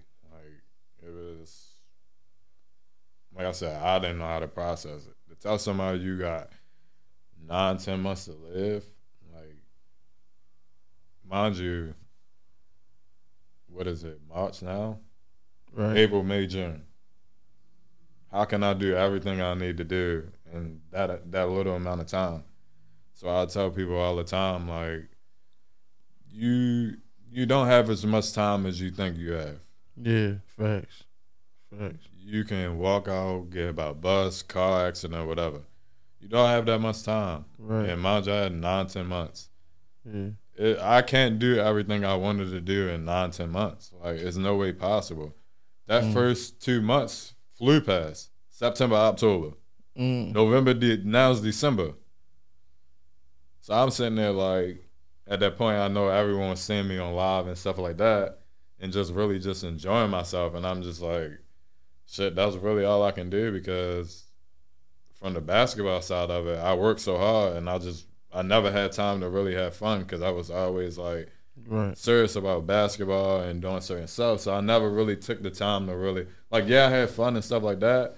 But now, like, since like I've beat it and stuff like that, I go enjoy myself. Like, I just go enjoy life, because you never know, like, when that day will come, when it's your calling to go. A lot of people don't understand that. Like, we take friends and family and relationships and et cetera for granted, like, for sure. Like, I think I've took, like, things for granted, because I thought, like, they would be there for a long amount of time, and they haven't. Like I said, like, I could have been gone in June. Right. And think, like, I don't know. Like, I thought I would be way more emotional talking about it. I still can't even watch the whole speech that I got from the party. But it's just a tough situation. I've been mentally, like, messed up since I've beat cancer. And everybody like, well, you should be happy. And it's not the point that I'm not happy, but y'all have to understand, like, that's not something little that you just, like, get over. I done lost my grandmother to it. I done lost a good friend that I met when I first, and she found out when I first found out. I went to go to the doctors to get my first, like, checkup and stuff like that. Met a little girl. She was like 6 at the time, Chrissy. And, like, she was just basically the comfort while I was there. Like, same cancer I got, went through the same things, but she's just younger age. She wound up dying in December. Damn, that's tough, yo. 9 years old, dying in December. I actually was going into my appointment, and I seen all the doctors at the door, and I hear all the noise. And I was just like, I'm just like, this world has no cut cards. Doesn't matter the age or whatever. That's why I think, like, for me, cancer is just so sensitive to me, because, like I said, I've been through it on both sides. Like, my family members have had it. I've been in hospitals where I done seen people, like, next to me doing the same thing. I done went through radiation. Like, that shit is no joke. Right. Like, tired to the point, like I said, I don't even know how I was doing it. My doctors don't even know how I was doing it. But to the point where, like, I think it was just mental with me. I'm like, I can't, like, I gotta continue to, like, play, because if I don't, I'm probably only going to get sicker. I'm only going to get worse, regardless of how tired I was. And I was having a conversation with one of my friends, Boo Boo, the other day. He was like, man, congratulations. And he said, I noticed one day you were sitting over LTA by yourself. You had a towel on your legs and you didn't look like yourself. He was like, now I can tell, like, why, like, what was going on. He said, I would have never thought, you was just over there by yourself, Tal. You look like you was just out of it. And I'm like, yeah, a lot of people just, they wouldn't have knew. Like, if you wasn't close to me, you would never know, because I still went out, like, when it came to basketball, I still went out and did what I had to do on the court, regardless of how tired I was or whatever. Like, I never made an excuse. Went out, did what I had to do. Then, like I said, as far as, like, everything else, still got to work and did other things and stuff like that, that, like, still try to stay active. But I'll sit here and be lying if I say it wasn't tough. Like, it was definitely a tough-ass process to go through. Like, and I appreciate the people who was there for me while I was, like, going through that situation, because I know I made it hard as shit on them. Like, I didn't push them away and stuff like that. Like, it was definitely a tough-ass process. Like, I didn't put some people in, like, the craziest situations, because I'm stubborn. A lot of people don't know that. Like, if you're around me enough, you know I'm stubborn as shit. So when it comes to, like, people helping me and stuff like that, I'm like, and as far as me, like, being vulnerable in that situation, I'm not really going to take the help, because I feel like people will throw it in my face and stuff like that. Right. So I was always, like, wary of, like, I'm not going to bring this out. I don't need nobody help. Like, I'm going to do it my own way and stuff like that. But it's not the way to carry it, especially when you got people who love and care about you. Like, true. So let's talk about when.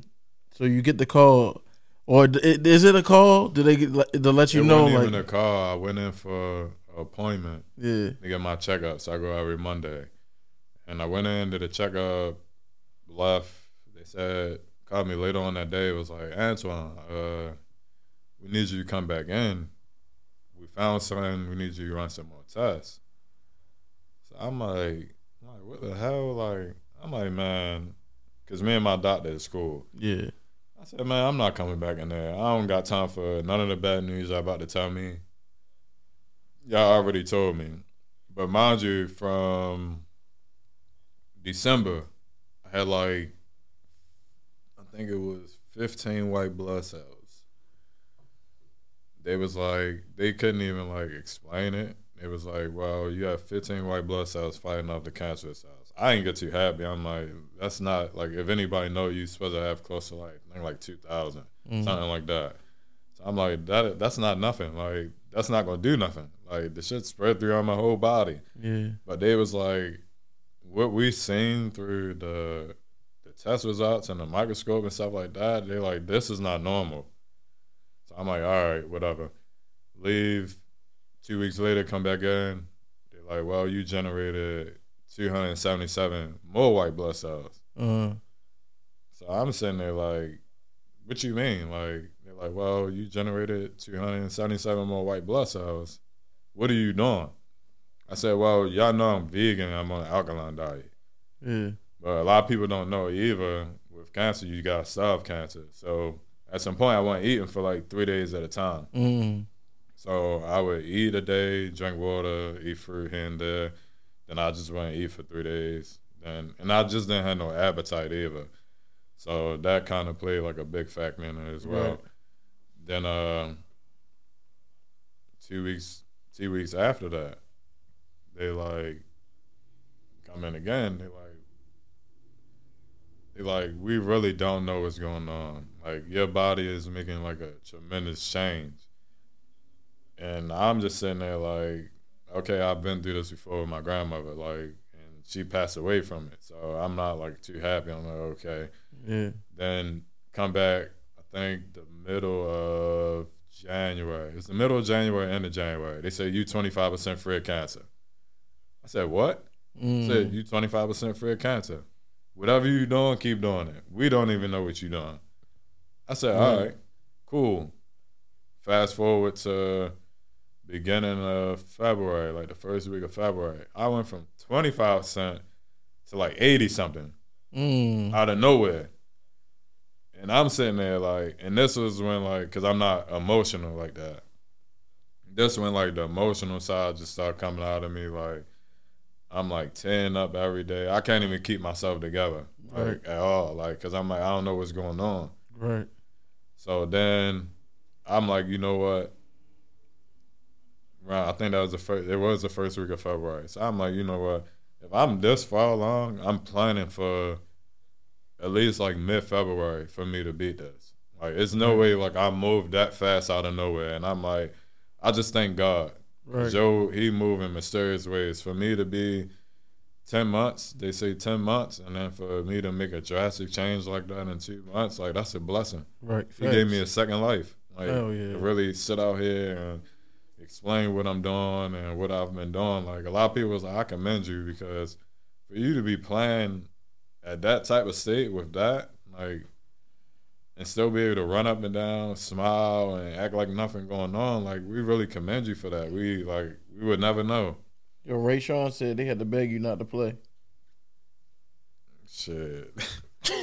I was going to play regardless. Like, I'm thinking about footage that I had. I'm like, I got to watch that footage just to see if I could, because if y'all don't know, like, I played so, like, lackadaisical. Yeah, like, and that's the one thing I did notice. I always just was in cruise control. I played hard, but I was always in cruise control. And I thought that's just because I knew, like, to a certain extent, I can only go but so much. Because it's like, if I overdo it, then the blood and stuff will come up. Then I might pass out. Then it's like, all right, everybody, like, what's going on?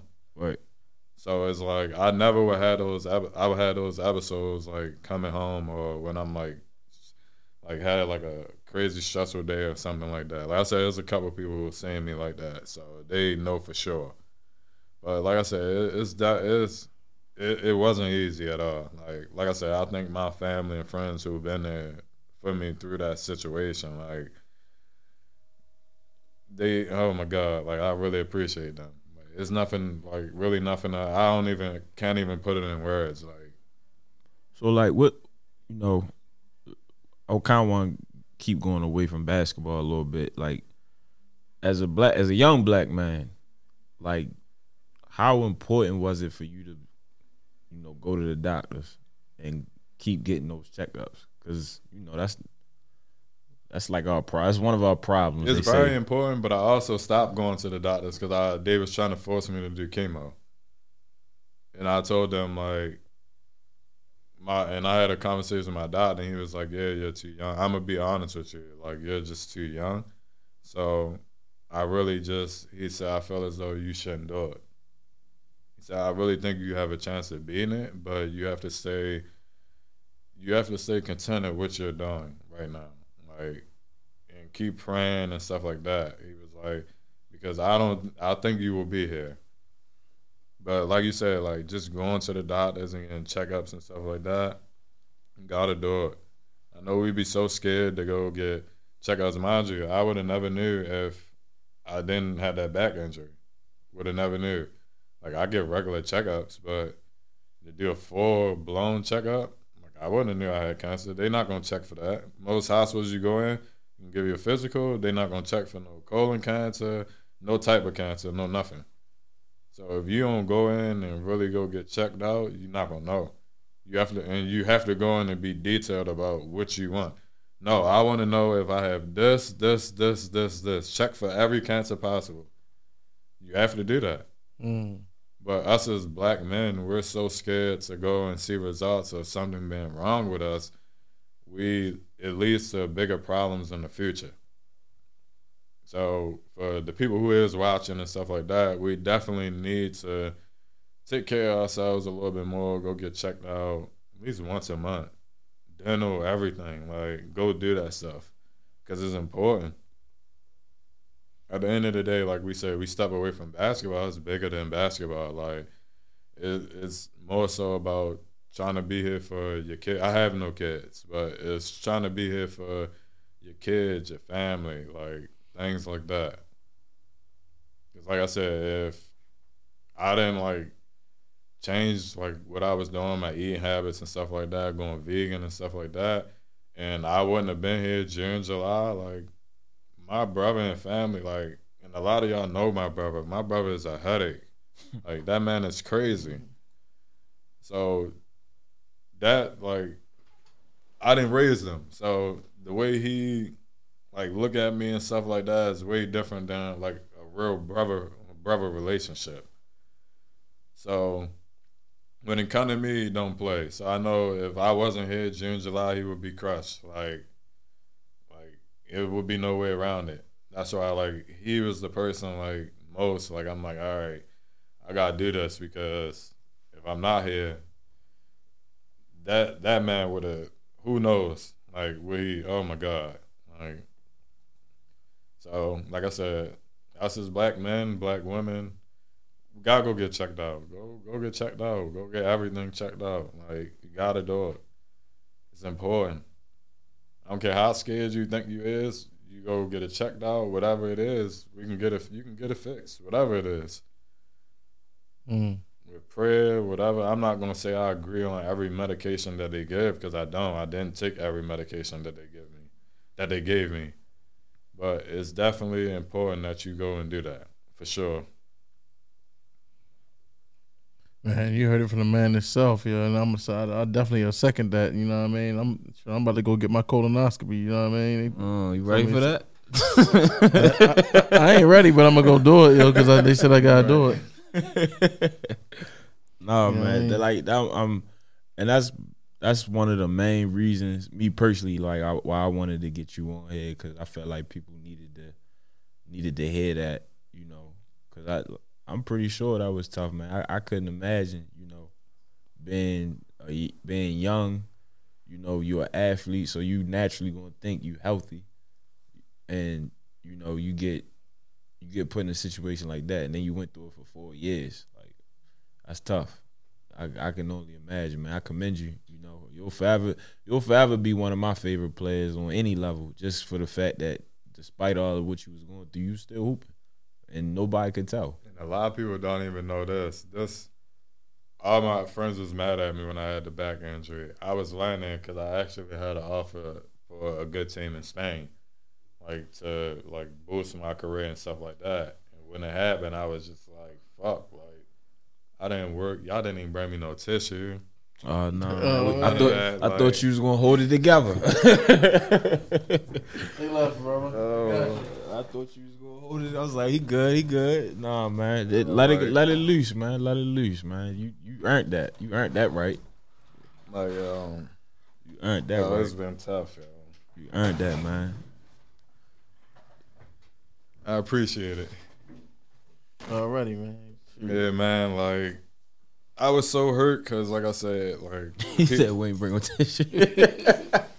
Damn, Scrap, we messing up, man. I had some in the cut. You know what I mean? I worked so hard for that shit. I didn't put in years for that deal and for it to, that shit slipped in 5 seconds. Damn. Like I said, it was a freak accident. For me to just turn for a loose ball, I get nudged a little bit, nothing too hard, and not be able to move again for 3 weeks. It wasn't even serious contact. Yo, that shit was meant to happen, yo.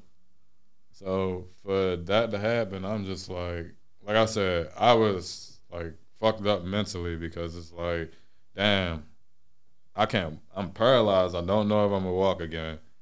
I just lost out on the opportunity of a lifetime. Watch that slip through my hands. And then to find out a month later, I got cancer. A dangerous cancer at that for me. And I was at stage 2. That's tough, bro. So to find out all that at one time, like I said, I was all over the place, mentally. I couldn't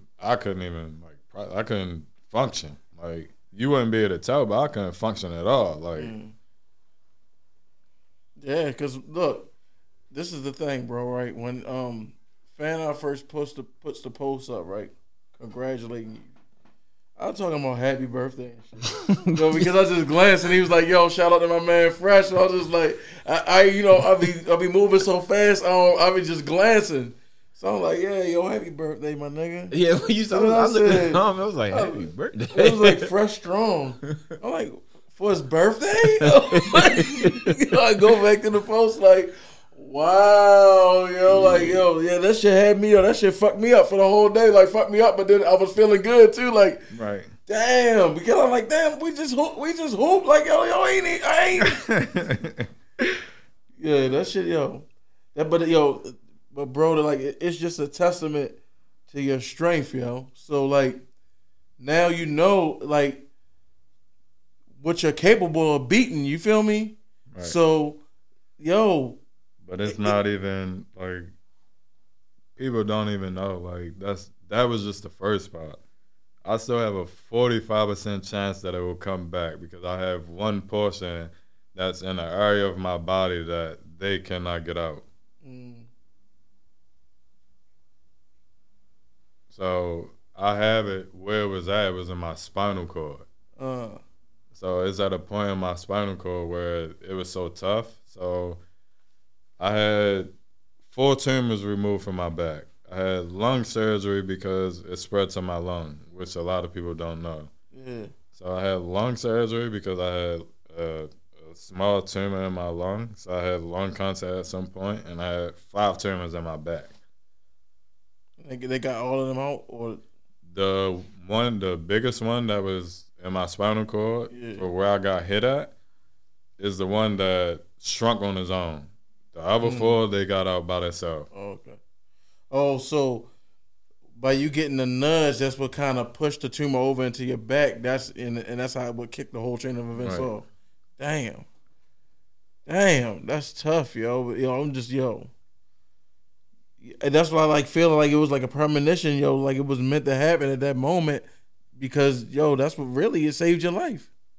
Definitely. Real shit, yo. Man, yo, shout out to you, man. Just shout out to your strength, yo. Can we get another hand clap for Fresh, yeah, man? Yeah, man. You got me emotional. Because, yo, like, for us, you know what I mean, as a people, just and to be in our generation, just where we at, you know what I mean, in our age group, this is stuff we've seen a lot of, you know what I mean? So we know the severity of it, you know what I mean? So... like anytime you hear it, like it knocks the wind out the room, you know what I mean? Right. But yo, like we gotta like start, you know, like Fresh said, like yo, we gotta start now. Okay, we know the severity. People gotta start getting checkups. You know what I mean? You gotta go and get doctor visits. And when I'm like I always say, when I'm saying it on this mic, I'm also saying it to myself, yo. Mm-hmm. Like I'm 40 now, yo. I gotta go get that shit done, yo. Yeah, definitely be talking to ourselves up here. And like Alvin just said it, like, you know, it was plenty of times when I was with y'all up the gym. At the gym, you know, and we just in there training. Right. And so, you know, for me, like that's why I say like it hit me too, cause it's like, man, I done been in them trenches with you when you were trying to get right. So like just knowing like you was going through all that, man, and getting to, you know, get a piece of your life, it's, you know, I like, yeah, man, like you forever a fan of our favorite, like for real, like for real, man, because this I look at y'all as family, like a lot of y'all, you know, the basketball community, even though I never hooped, really embraced me, so you know when I see y'all and I show y'all love, it's real coming from me. So, you know, man, I'll always remember that. If you ever need a hand, anything, like, you definitely got help this way, for real.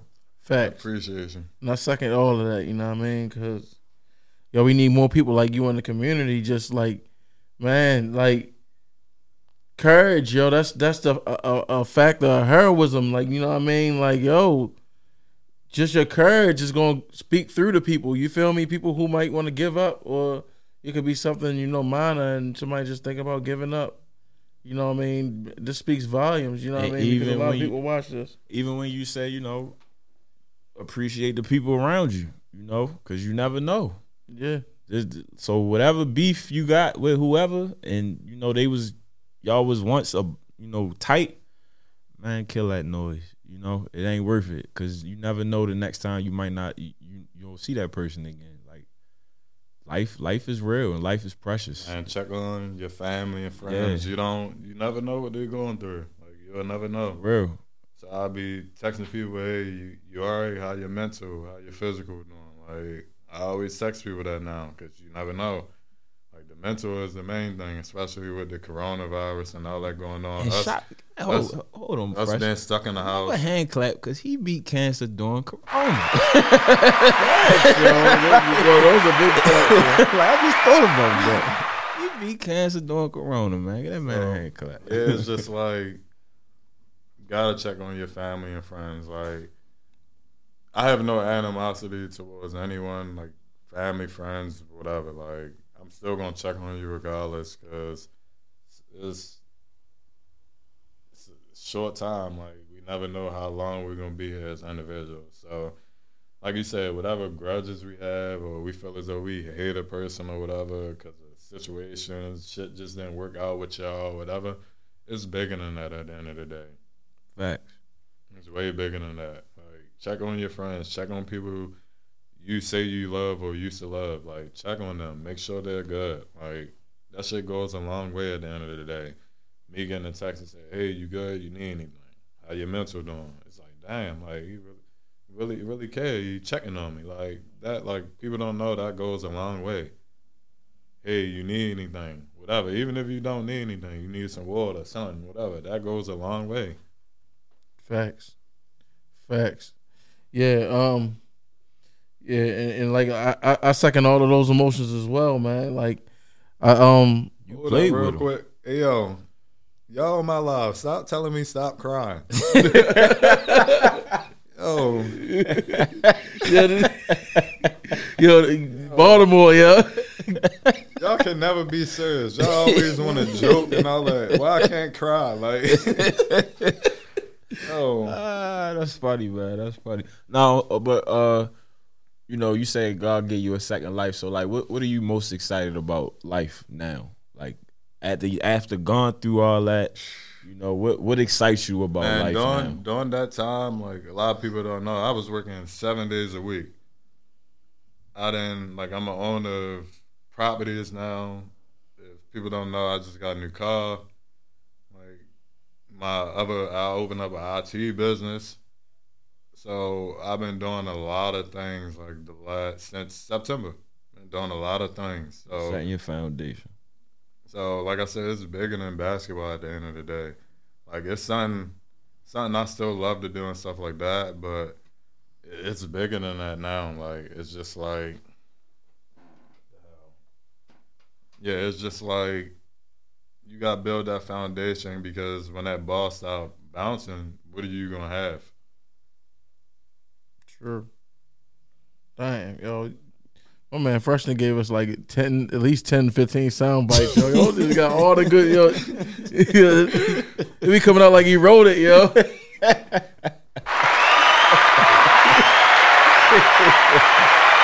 No, yo, shout out to the business ventures, yo. What you mean 11-2, Terry? Terry, it will not be no 11-2. Oh, you know that for sure. Since we going back to there, you getting called? So you getting called out on your live? Yeah, on my live, Terry. That will not be 11-2. You know that for sure. So Fresh, I am part of the free smoke team committee and stuff like that. And I know everyone wants me to play and stuff like that. So why won't you play? Honest answer.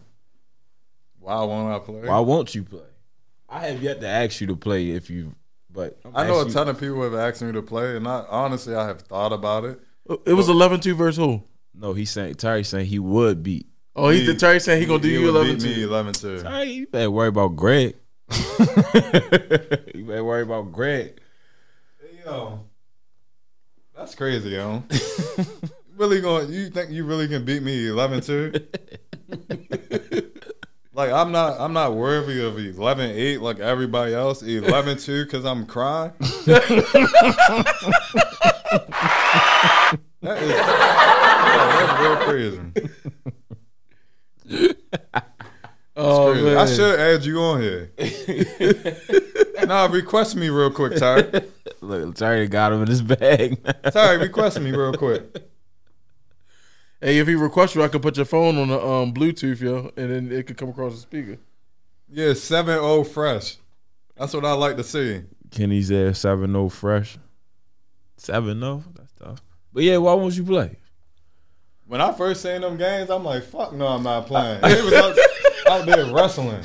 Hell no. We We ain't going to forget about those games. We talking about now, you know, with the pay-per-view, we indoor.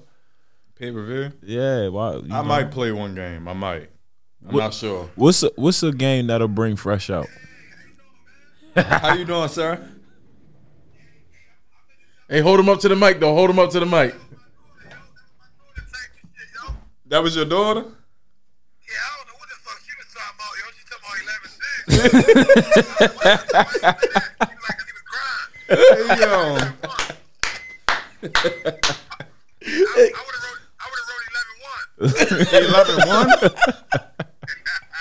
wrote 11-1. 11-1? That's crazy.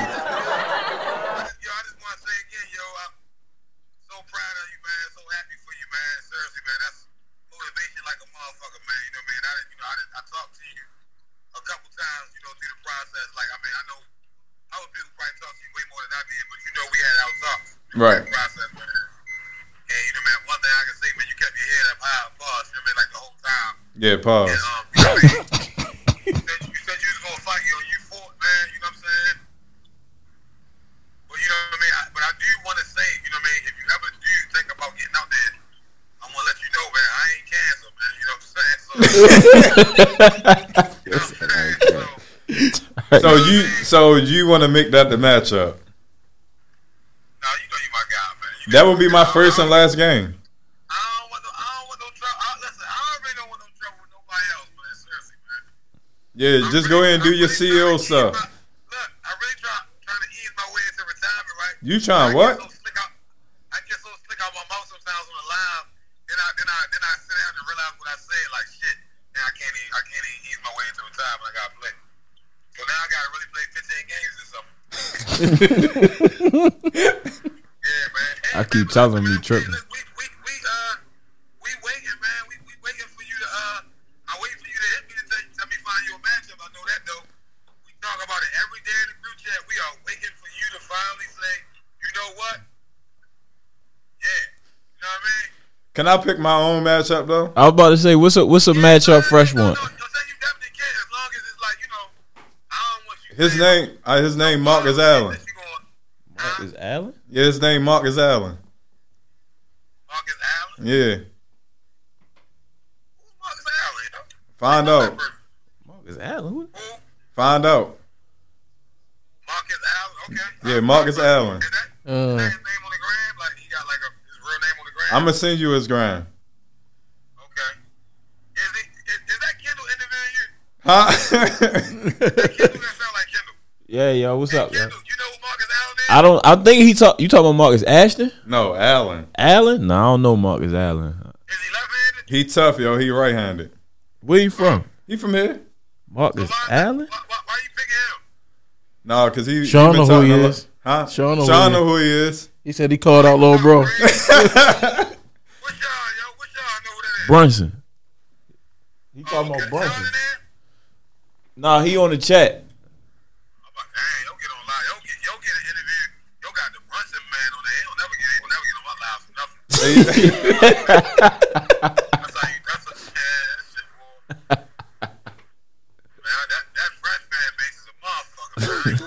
Hey yo. Hey yo. Marcus Allen, alright. Is that Marcus right there? 410 Chuck, that's your man? No. Marcus Allen, who is that? You heard it here first. That's what we want. Fresh want Marcus Allen. I need this on the Summer Jam screen. Can somebody DM me Marcus Allen Page? Can I ask you this? What? You ain't trying to play outside, right? No, I'm not. So you know we got March 28th. I know what you got. I haven't tested basketball. In 2 months. He lying, Terry. Hey Terry, is you even listening to me? Yeah, I'm sorry. Go ahead. I haven't tested basketball since Valentine's Day. I just recorded this man hooping the other day. That ain't our problem. Because when I say I ain't been doing shit for a month, don't nobody give me. Bye, yo. Get off my live, yo. Bye, yo. I just seen you and Kendall playing on live the other day. Bye, yo. Yo, get off. Go ahead, get off. How get him off? Can I ask somebody else? Don't get him off my live, yo. Sorry, get off of my live, yo. Sorry, go ahead, yo. No, sorry, go ahead, yo.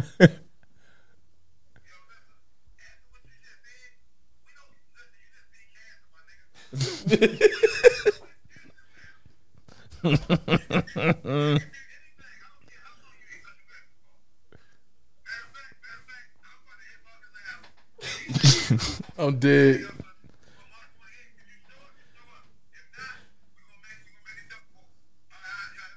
He said to go pick a duck post. There you go. You heard it here first. Yeah. That's Marcus Allen. And we ain't talking about the one from the Raiders neither. It's on and popping.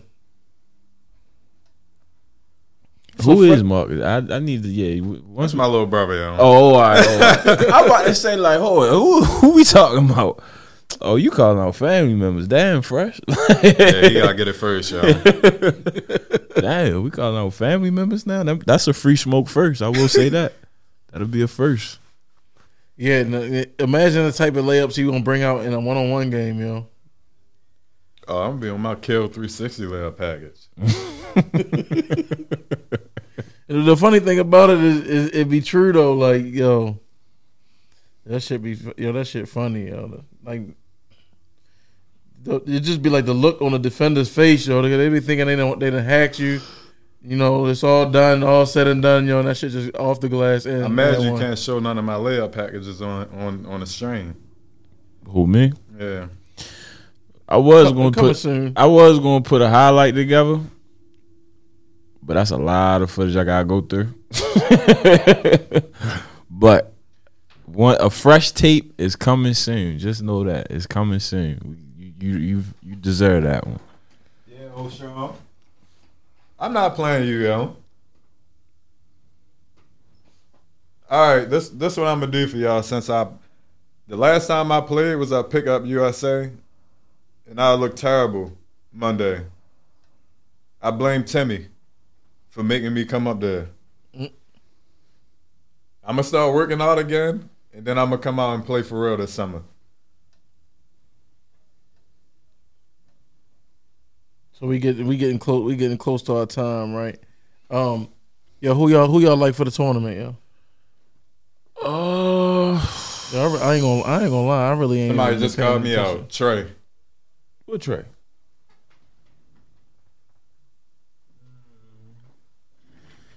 I'm on air. I can't speak like that on air. Yeah, you can. Go ahead, son.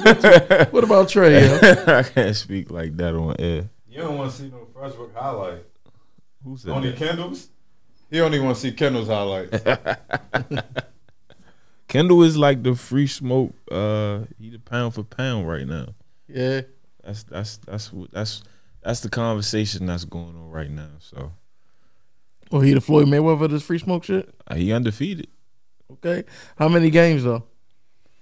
I think Kendall 4-0. 5-0, yeah. Either 4-0 or 5-0, one of them. Yeah, that's pretty decent, yo. Yeah, he for 1-on-1 matchups. Only if your competition been getting better after every match, though. Yeah, it has. All right. Yeah, he just beat Mikey. Jeff you can't beat five janitors and be like, yeah, I'm 5-0. No, he just beat Mikey. He beat Mikey at the first free smoke. Okay. So, but yeah, Kendall's he the top of the charts right now in free smoke. So, damn, man, yo! Shout out to my guy, yo, my guy that was dragging on the when they be sitting across from each other. He was like, "Yo, I'm a real big dragger." What was that? Who was yo that was stepping? Yo, he was stepping hard, yo. Oh, you talking about? I got you, Keon. You talking about? He sold that one. I was like, "Oh, shorty about to go out here and handle business." You talking about Willis? Hey, yo, that's one thing, yo. I was like, damn, he wasn't about to be my podcast, yo. That was funny. Then he gonna hey, say, then he Willis gonna say sold tickets, man. He gonna say fuck, fuck, honey. Yeah, he shouldn't have said that. He was geeking when he said that. I was like, oh, Willis, you done went a little too far. Chill, yo. You went a little too far. Yo went all the way out the window, didn't he? Yeah. Willis sold tickets though, man. He sold tickets. That's why I liked it. They said the best player in free smoke is Crow. Yo, leave Crow alone, man. Like, y'all keep messing with Crow. Yeah, my man, Crow out there doing big moves on the music. Crow is doing big moves, man. I applaud anybody that's doing something. Crow went from rapper. Shout out to my man Crow and my man DJ Duke. You know what I mean? They out there making big moves in the street. You know what I mean? Two affiliates of the brand. You feel me? But yeah, I don't have nobody for the tournament though. Yo, I ain't even watching it for real, yo. I like Illinois. I like Ayo. Yo, from the point guard from Illinois. I like him a lot. I did watch some of the games. I love Cade Cunningham. I got to watch him play. This is like the last class of players that I've seen live. Like, I gotta get back out there. I gotta see this new generation of hoopers. Yeah, the Brunson is coming this summer. In effect, registration is you come through me, you pay your fees to me though. Yeah. So I'm taking all registrations for the Brunson this summer if y'all want to play. You hear that, Sean? I'm the CEO of it, so I accept Cash App and all that. Send it through, you feel me? So just hit me, send me your rosters and stuff like that, and I got y'all. I will send y'all the location. Or the gym and everything. So just let me know. He dead serious. Look at his face though. He dead. It ain't no cap. I'm dead serious, Jordan. The bunching is going on this summer. Just let me know. If y'all want a team in it, just DM me. All your roster and stuff like that. I got the registration forms in the car. Matter of fact, I'm going to ride past your house. So I can drop it off. Just let me know who on your team and stuff like that. Due diligence. Hey, Sean said Gonzaga and Illinois. And Gonzaga. For me, you know what I mean. One thing I do know, yo, shit, don't play with Juwan Howard. Your head, yo, Juwan Howard let you get them hands, yo. They look good, and he looks like he ain't gonna be played. Yeah, he was about to beat Mark Turgeon. Like, damn, yo. He definitely was about to put his hands on Mark. Mark tried, yo. Mark told a classic story of a motherfucker who trying to play the victim though. At the I was like, I don't know why he was so mad. All I did was say he was outside of the coach's box. Yeah, he'll try to get all the way innocent though. Just scrub this name all the way out of that shit. Like, nah, man, come on, yo. It's gonna take a lot to get my man Juwan riled up, yo. You played with him. Yeah, I don't know, man. I think we're gonna have to do some more research before we jump into the tourney basket. Yeah, I definitely gotta go a lot more. You know what I mean? Yo, shout out to H&M VCU for reaching the championship game. They lost, unfortunately, to St. Bonaventure, but yo, they got there. You know what I mean? A team of mostly freshmen. It's not bad. Not bad at all. I mean, you should. You think they get into the tournament? Yeah, they were second. They were second in the conference. Is that conference strong? No, well, are they in? VCU's not in a weak conference. Are they in though? Because the bracket is out now. It is. Yeah, the bracket they did it earlier. Oh shit! The bracket is done. So, anybody in the chat, yo, can you let us know if VCU is in the bracket? Did they make the tournament? Yeah, they should have. Because they definitely won a lot of games too. Let me see. I'm pulling it out right now. They are. I don't see them. Let me go to the other side. I don't think they in. I'm gonna just go straight to the page. Let me see if they. Let me go to their team page. No, they in. They in. Who they play? They say West Region. Look in the West Region. Who they play first? I don't know. You asking for too much now. My scrolling ain't on that. They play Oregon. They the 10th seed. Oh, okay. Yeah, 19-7. Yeah, that'll get you in. Yeah. That'll get you in. Oh, yeah. They definitely, shit, that's cool. All right, so, yeah, get to watch my man dance. You feel me? That's what's up, man. I'm big proud of the kid, man. Shout out to Ace, man. Yeah, always shout out to Ace. RIP Buttons, you know, I always gotta say that. Yeah, I don't got my glasses and contacts on. That's why I'm this close to the phone. But yeah, man, I can't see shit. I can't see nothing on here. So who y'all? So how many games do you think it's gonna take the Lakers to win the finals this year? 6. Bet. 6. When do AD come back? It don't fucking matter. That definitely matters. Chill, y'all. I'm on positive shit right now. Because at first it was 2 weeks. That was two weeks ago. We're gonna make sure you're all the way healed up. We ain't got time for no breakdowns in the middle of the playoffs. Go ahead, get 100%, fella. You know what they trying to cover up. No, yo, chill. Yo. We seen it last year when the Warriors did it with KD. Oh, it's not what y'all think it is. Yeah, it is. They say it was 2 weeks. That was 2 weeks ago. He still ain't playing. He ain't even on the bench. Why y'all think Blake Griffin is the one that's going to get them, going to bring a chip to Brooklyn, though? No, I really don't think it's going to work now. Blake Griffin, hold on. Let me say, I want to say this. I got to look at the camera when I say this shit. Yo, Blake Griffin ain't shit but Josh Smith, yo. And I don't give a fuck who don't like it, yo. Like, man, they was, Blake Griffin, it's over now. All right, yo, I had enough. He can't even touch the backboard no more. When y'all, and I knew he one of them players. Like once his bounce went, that's his game. He was only all like flashy dunks and shit. You know, you seen when yo matched up against Zach Randolph. Zach Randolph ate yo food every single time he matched up with him, and Zach Randolph got a 2-inch vertical. That's the difference between skills and athleticism. I won't say he don't. It's just what is he going to do? I'm comforting myself right now. What is he going to do? My thing is, what is he going to do for that team? Where does he fit? Like, what is his job? I think this is his last stop in the league, for real. Nah, somebody opinion. I don't know. See, this is the thing, though. And this is the thing about NBA motherfuckers, yo. If this motherfucker goes to Brooklyn and he dunk one basketball, yo, I'm going to be mad as shit, yo. I mean, he going to go out that motherfucker and get back to 360 and again, yo, I'm going to be mad as shit. He better not be doing that. I just want to know what he going to do. Like, what is he going to do? Because, some people do that shit, yo. He James Harden, because he was in Detroit and James Harden did it. He was 300 pounds in Houston. Come back, he a smooth 220. Yo was still 40. That's crazy about that. Pounds, though. I swear. Yeah. He was still cool at 300. Yo still could give you 40. He came back a smooth 220, solid too. Like Wingstop. Yeah. Yo, Sean said that shit was disrespectful to George Smith. Blake ain't dunked in 2 years.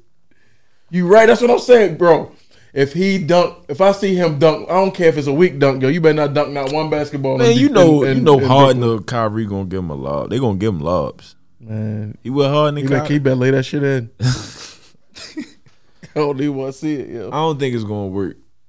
I hope that shit don't work. It's too many on one. It's just too much on one team, and then the team don't even look right. They still small. You know what vibes I get from that? Like they still don't got no size. They still ain't got no bench. No, for real shit. Who the fuck gonna stop the free? Right. And you gonna about to see a whole bunch of coast to coast. He gonna be getting the rebound, gonna go coast to coast. And one, they can't stop that. And one dunking coast to coast for fucking 4 games. Like I've been telling everybody. He finally got a point guard. Yeah. He finally got it. That's what he needed. Yo, who was gonna stop him, yo? That nigga gather from outside of the paint, yo. But when is AD coming back? Like for real. We in the East now, bro. Come on, yo. You gotta. I wanna know, like, when is AD coming back? Yo. When? Game 1. What's the timetable? Is that even a timetable? Man, come back when you're ready. That's all I want. Come back when you're ready. Like when it happened, it was all he's good. He'll be back in 2 weeks, and it was like I don't have time. Yo, he's still not playing. Where he at? I ain't got time to see the cameras panning down on top of my guy. Yo, like I don't want to see that shit. I'm just saying, yo. Cool. If it happens, I'm deactivating my fucking Instagram. So. When is he coming back? Do you think it's his Achilles though? I mean, that shit is looking like it, you know. With all the proof the haters keep putting online and shit, like yo, nobody does better research than the damn hater, yo. So, for somebody who hates your team, like that shit is the worst because they point out all the shit. No, look, he's holding his leg exactly in the same spot. They can't even hold his leg. I'm just saying, look, though. He's wearing double high socks. That means his Achilles is hurting.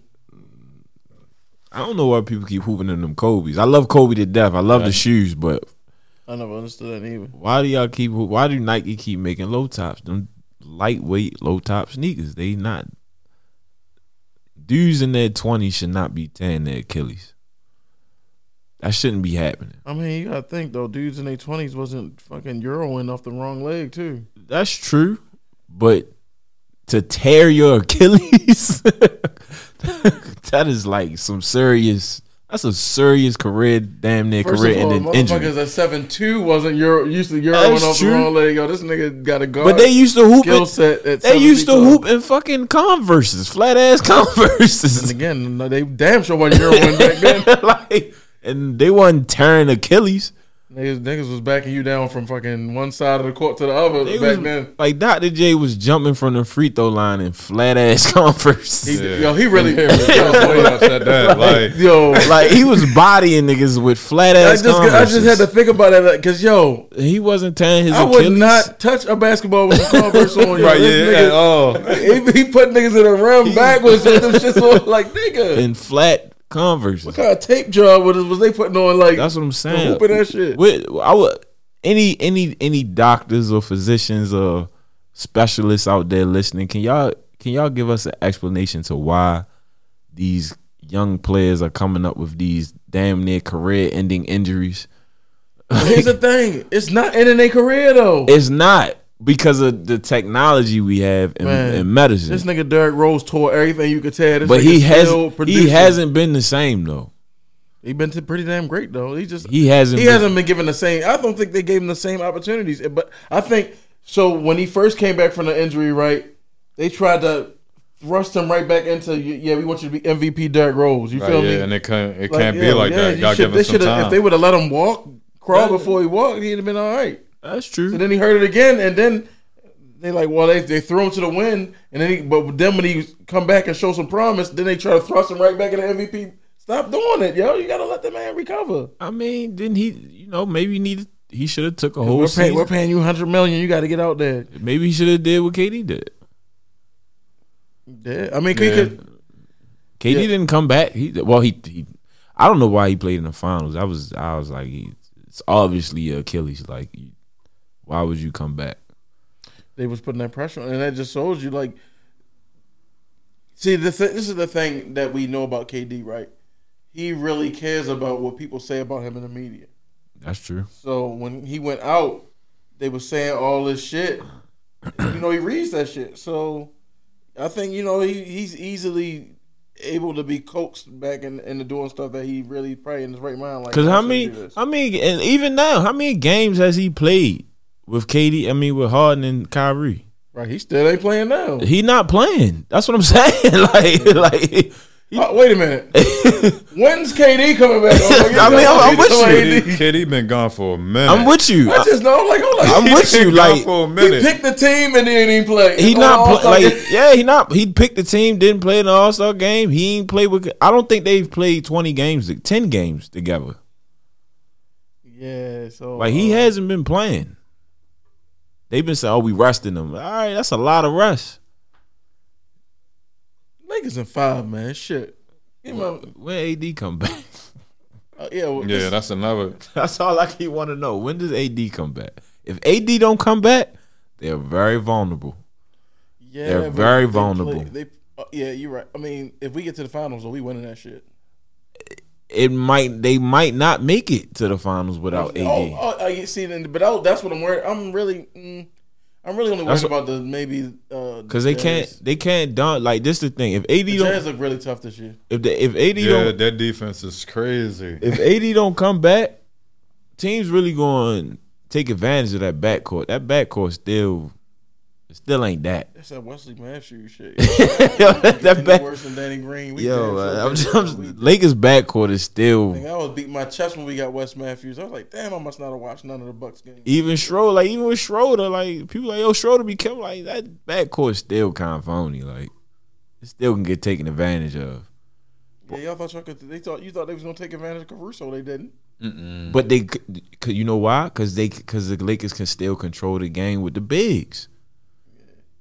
You can control the game when you got the bigs. Kuzma balled out too. Yeah, cool. You know, I hate him, yo, but he balled out. KCP balled out too a little bit. In there. KCP actually, to me, I think I have to give. He was like the X Factor there. He was the X Factor. Between them two, they combined to make the X Factor. Because I'm like, why is he still there? I used to say that all the time about KCP. That Green boy, he couldn't find nothing. I think his mojo is his mojo gone.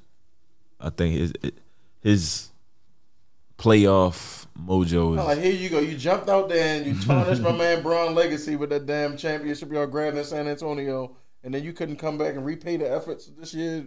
I mean, it might be gone. I was mad as shit watching the playoffs last year at Danny Green. Yo, what? I'm like, boy, you get paid to shoot threes. You're a professional 3-point shooter. You're like, this is your job. Like, you work tirelessly. I understand where y'all come from, but let me speak on that for a second. Break it down. Help me understand, bro. Y'all know how hard that is to do? Just to shoot threes? When you got predominantly ball handler like Bron and them, that's got the ball 95% of the time. You got to wait your time. And I just got to play defense and run up and down the court to the corner to corner. That's tough to do. I don't care how good of a three-point shooter you is. I mean, I feel him, but I seen him do it. Yeah, at a high clip, like before he got there, like he can do it. But you also got to think some of them need the ball too, like just to like play around sometimes right. Too. Like Kuzma, I don't know, he looked terrible this year.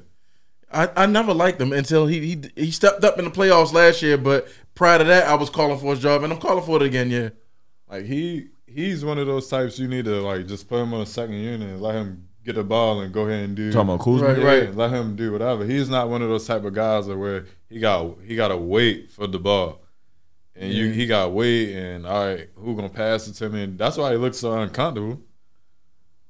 Yeah, because I understand it because I watch it and I like play with people. Like, why? Well, like, all right, let me go ahead and let him have the ball because I know I'm gonna have the ball a lot. Let me let him have the ball and let him go ahead and get going, right? Because he not going to hit shots for me if he don't have the ball. Some people got to dance with the ball sometimes, too. It don't matter if you're a shooter or not. Got to be able to put the ball on the floor and do something. Right. That gets your juices flowing. But I understand it from both points because it's like you get paid to run and shoot threes. Why can't you hit those? Right. At least some of them. Yeah, some of them. He wasn't hitting anything. Like, we're going to take it back to Danny Green. Yeah.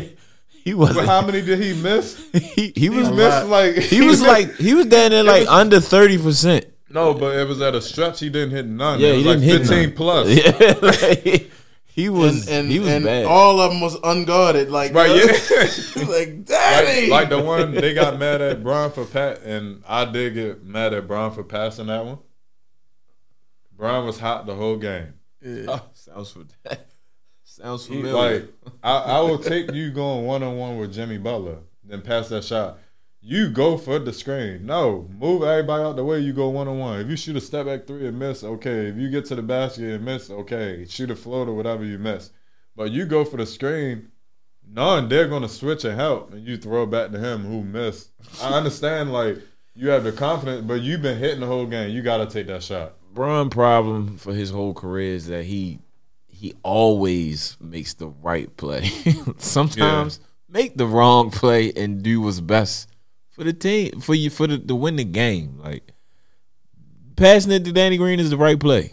They collapse on you, kick it to the open man. Not the best play though. Yo, it's like not the best America play. Wanted him to be a Hawk so bad, yo. That's his game. That's what, I'm just me. That's what I want. Like. I want to see him go because I know he can. Because you know that's Kobe's game though. Kobe would have shot that. Yeah. Yeah, do it. You the best player in the world. Yo, he friendly, yo.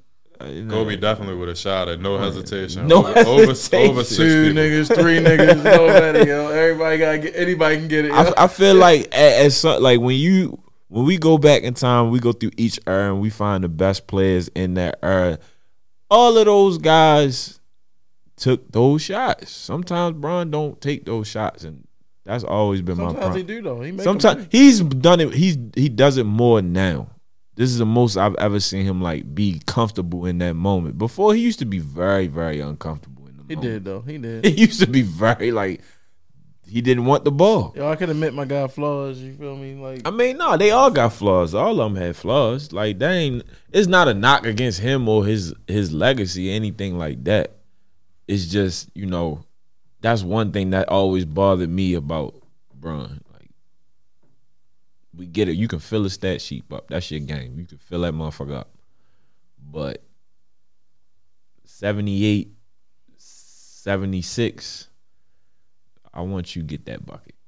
I don't want you kicking it to George Hill, who misses, and then you get mad. Then we mad at JR. No, JR shouldn't even never been in the picture. Bron should just got the bucket and won the game. But, you know. I mean, it is what it is. Yeah. So when AD come back? I don't know. He been gone like what, 3 games? When KD come back, AD come back. He been gone damn near. It's like Thanksgiving. What they keep saying, he got a calf or something? They keep saying it's a calf, and like, yeah, that shit sound like an Achilles to me. They did the shit with KD last year. Like, that's the same shit they was doing with KD. Not trying to say what it was, knowing damn well they not trying to say what KD got this year. He might still be fucked up. Yo, that shit ain't nothing to play with, yo. I mean, literally. Do y'all think he looked, the couple games that he did play, do y'all think he looked okay? I can't really recall. I don't really remember seeing him. Something like dominant? Do he look like the regular KD? His game's so fucking chill that, you know, you can't even tell. But that's when I go back to when we talked about being so efficient. Yeah, like, dude, he just, like, it's just so easy for him. Yeah. That man shoot any shot he want to shoot in 14 shots. So is it just rush then? Is it they just like, man, we just gonna hold you to the playoffs? Yeah, like they could have just been like, yo, you look good, all right, chill out. Yeah, I probably won't say that. They probably bring him back, but I think it's also like the precaution of, all right, he did just come back off that. He missed a whole year already. Yeah, but still, like, it's kind of like, you don't want to franchise him, but you like, nah, we really. How long?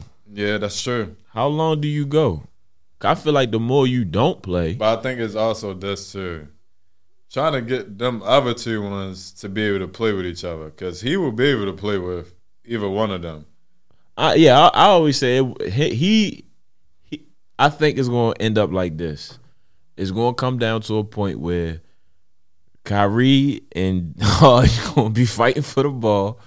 And KD going to be sitting there looking at both of them like, what are y'all doing? Just give me the ball. Like, he gonna be waiting for them to give him the ball. And then at the end, Blake gonna end up getting that, taking a step back and shooting that shit on the side of the backboard, and that's lose. They gonna get put out in the first round, yo.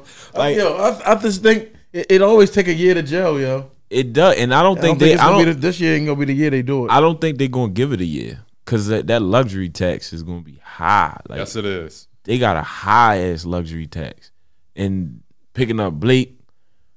They got DeAndre. They got a lot of big contracts on that roster. I don't really see them giving it more than a year. If they don't win it this year, I don't see them coming back next year as a team. Gonna be a mess. I don't see them coming back next year as a team. That shit. KD gonna have to stay. KD and Kyrie gonna have to stay. Yeah, they gonna come, but Harden ain't gotta stay. Well, he gonna go LA. Go out there with Bron. Now that'd be nasty. That'd be nasty. And you know why? Because who gonna play off ball? LeBron can play off ball.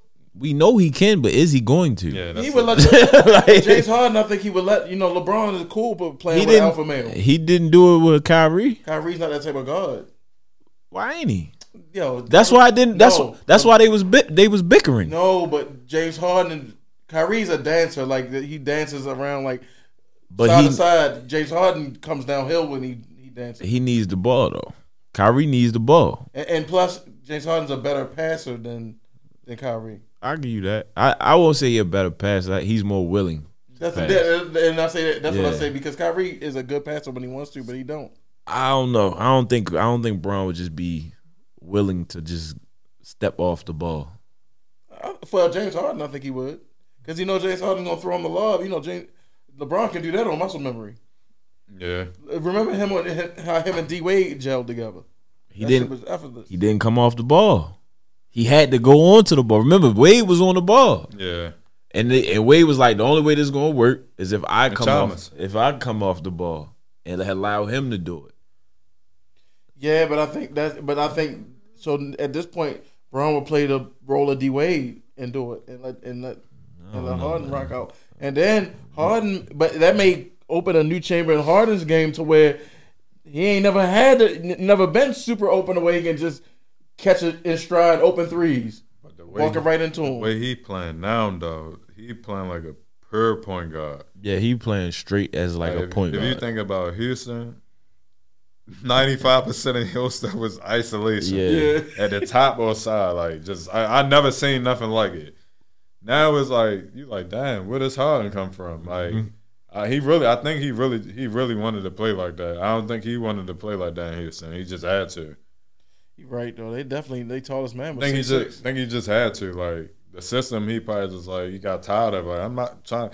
Like I told y'all, when you gotta go 1-on-1, that shit gets tiring. Mm-hmm. Like you don't want to keep doing that. So he probably like, yeah, I'm not about to keep doing this. Like I'm trying to go somewhere. And on top of that, shit take a lot of energy, yo. And you're expecting him to play defense. Right. Like, yeah, we criticize him, but you're expecting him to play defense when he got to control everything for 47 minutes. That's tough. Like, can't nobody do that. I ain't think about that, though. Even with Greek Freak and them, they don't have the ball. He can play by the defense. He definitely can. Like, sometimes I'll be like, damn, did you even try? Yeah, they didn't have a mixtape with him on there where he just like. Not even looking, though. He didn't care. That's what I'm saying. Like, did you even try to play defense? Like, man, these niggas want me to do everything. That's the type of attitude you're like, yeah, like, man, I ain't doing this shit. Yeah, I don't know. I think it's just too many high-profile guys on one team, like for the Nets to make it. There's no real role players on that team. They got high-profile guys and trying to turn them into role players. Right, yeah. Like there's no real like guys that are like, no, I know I'm a role player. Yeah, when I'm seeing Blake side, I'm like, these niggas just doing anything. They just beat, and it's funny because it's all to beat LeBron, like. Yeah, it's all to beat LeBron. It's hilarious. What y'all think about the Warriors when everybody get healthy? I ain't gonna lie, somebody man. Somebody gonna have to leave. I ain't gonna lie, man. I think Steph Curry deserves a little bit more MVP consideration. Oh my God! Because you see what he is doing. He is frying everybody. My God! He's special. Yeah, I mean, I've been said he was special. I don't like him, but to say that he's not special is just ridiculous. That man is special, and then people look at him and say, "Oh, he's a perv." Man, that man gets to the basket. He pretty much do what the hell he wants to do. He wants to do. Like, I think once Clay come back, and Draymond, I don't like what Draymond done. You can't have fucking 2 points, 15 rebounds, 10 assists. That's what make. Come on, Draymond. Like that's what make me mad. It's like you're still trying to play that role, and that's not the team. This year, that can't be your role. You have to have 15 and above. Yeah, that's I can live with 15, 10, and 10. You can't have 2, 10, and he be having like, 2, 6, and 4. Like looking at football, you feel me? Like, he 2, 6, and 4. What the fuck, Draymond? Are you out there? Like, had a triple single. Man, crazy. Like, but it's like he's so stuck into his role that he don't realize like the team is not designed for that role. I like the big fella too. Oh, Wiseman? Mm-hmm. Wiseman gonna be good. Oh yeah, I definitely like Sean. Like I said, why you think they gotta let somebody go? When Clay Aubrey is not a starter to me Wiggins right now. Is bullshit. You don't like I like Wiggins off the. You bring Wiggins off. I the like bench. Wiggins off the bench. You think he's gonna play? You bring him up the bench. He probably gonna nut up though. So you got Steph, Clay, Draymond, Wiseman, and I'll even start Pascal at the 3 because I like him. You think Pascal going there? I like him. You think he going there? No. Oh, you just saying you like him on that roster? I'm talking about the other one, the forward. Dark-skinned guy. Pascal with the Warriors? Not the big fella, no. The other one. What other one? The one that shoot, he got like a little hitch in the shot, the dark-skinned one. Like, nigga, it was Pascal with the Warriors. My phone died, so I can't pull it up. What's this? I don't know. His name might not be Pascal, but it's something else. It start with his last name start with a P. I'm on 2% myself.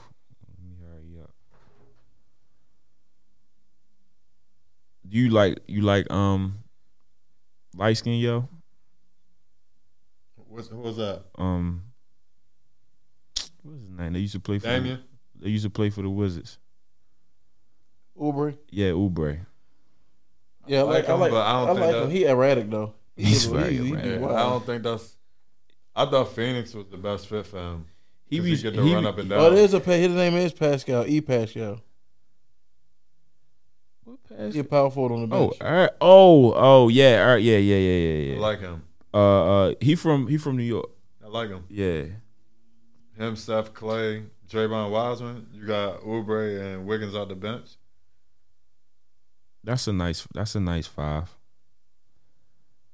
That's a nice five. Cause you know they're gonna rotate. Steph will come out. Clay will stay in. Yeah. Mm. Next year though, that's gonna be crazy next year. Next year when, cause I like right now it's really all they're missing is Clay.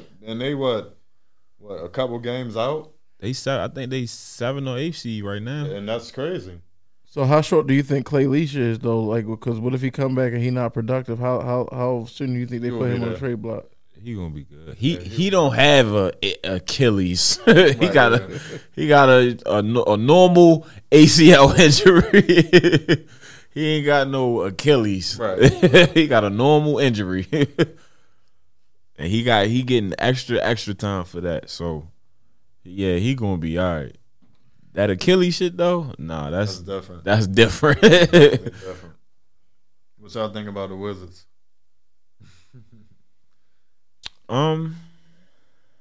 They look like they was getting it together. They just need to you gotta give time for Bradley, Bill, and Russ to gel. Like people big, and two that you can throw the ball down to. Yeah, they don't have one. They don't have. I think Lopez is cool, but they need a. Yeah, you can't throw on the ball though. That's the wrong. They really don't have a team outside of their main guys. Like they got two guys. No. That big plays for. I can't tell you the rest of it. When they got rid of John Wall, all they did was just create two messes. Because now it's a mess in Washington and a mess in fucking. When they trade, I was like, y'all just traded basically the same player. Yeah. Now they got John Wall on the trading block over there. Like, shit. Y'all just traded the same player. Where the hell would they send him at, though? but Orlando do need a point guard. True. John Wall. I forgot who else they said that was looking at. You know, Orlando got a big. John Wall. Their biggest chills. That'd be a good. He'll hold all star for real. I can see that. Perennial for real. John Wall. It was just good to see you back on the court though this year. You know what I mean? John Wall. Yeah, definitely. What y'all think about Boogie? Where you think Boogie? You think Boogie gonna go back to LA? Boogie just need an opportunity. Cause you can tell he in spurts when the one guy didn't play. I think Boogie might be done. Yeah, when the one guy didn't play, he played good, but they couldn't play together for some reason. When he came back, his minutes deducted. Didn't he have an Achilles? Didn't he? Yeah. Damn, yo, you are the killer, yo. I'm just saying that shit. Well, you talking about that's not career ending. Right, yeah. It's career deteriorating. It ain't ending, but it sure do slow you down. Yeah, Boogie had ACL and Achilles on the same leg. It is tough though. Boogie done. I think Boogie done. I don't think Boogie will ever be Boogie Cousins. Oh, well, we know that. He's DeMarcus now. Yeah. He's DeMarcus. Yeah, true. He's going to a team that kind of just let him. Is he a veteran? Like, do you consider him like I think he still got something left. A veteran leader? Somebody that'll keep the locker room in check? No, like, is he that? Somebody need to keep him in check. Not at all. That's what I'm saying. Like, what is he now? Like, because he's not. You can't dump it down to him. You gave it. You already summed it up. He's DeMarcus. Right, yeah. That's just big DeMarcus, yo. Because like I say, what do you do with him? Like, you can't dump it down to him. Yeah. He only got about 20 minutes a game in him before he done. You go over 20 minutes, he might got sit for. So basically, we going after Andre Drummond then, because those are the two bigs that's out there. We need one. I like Andre, but does he fit with the Lakers?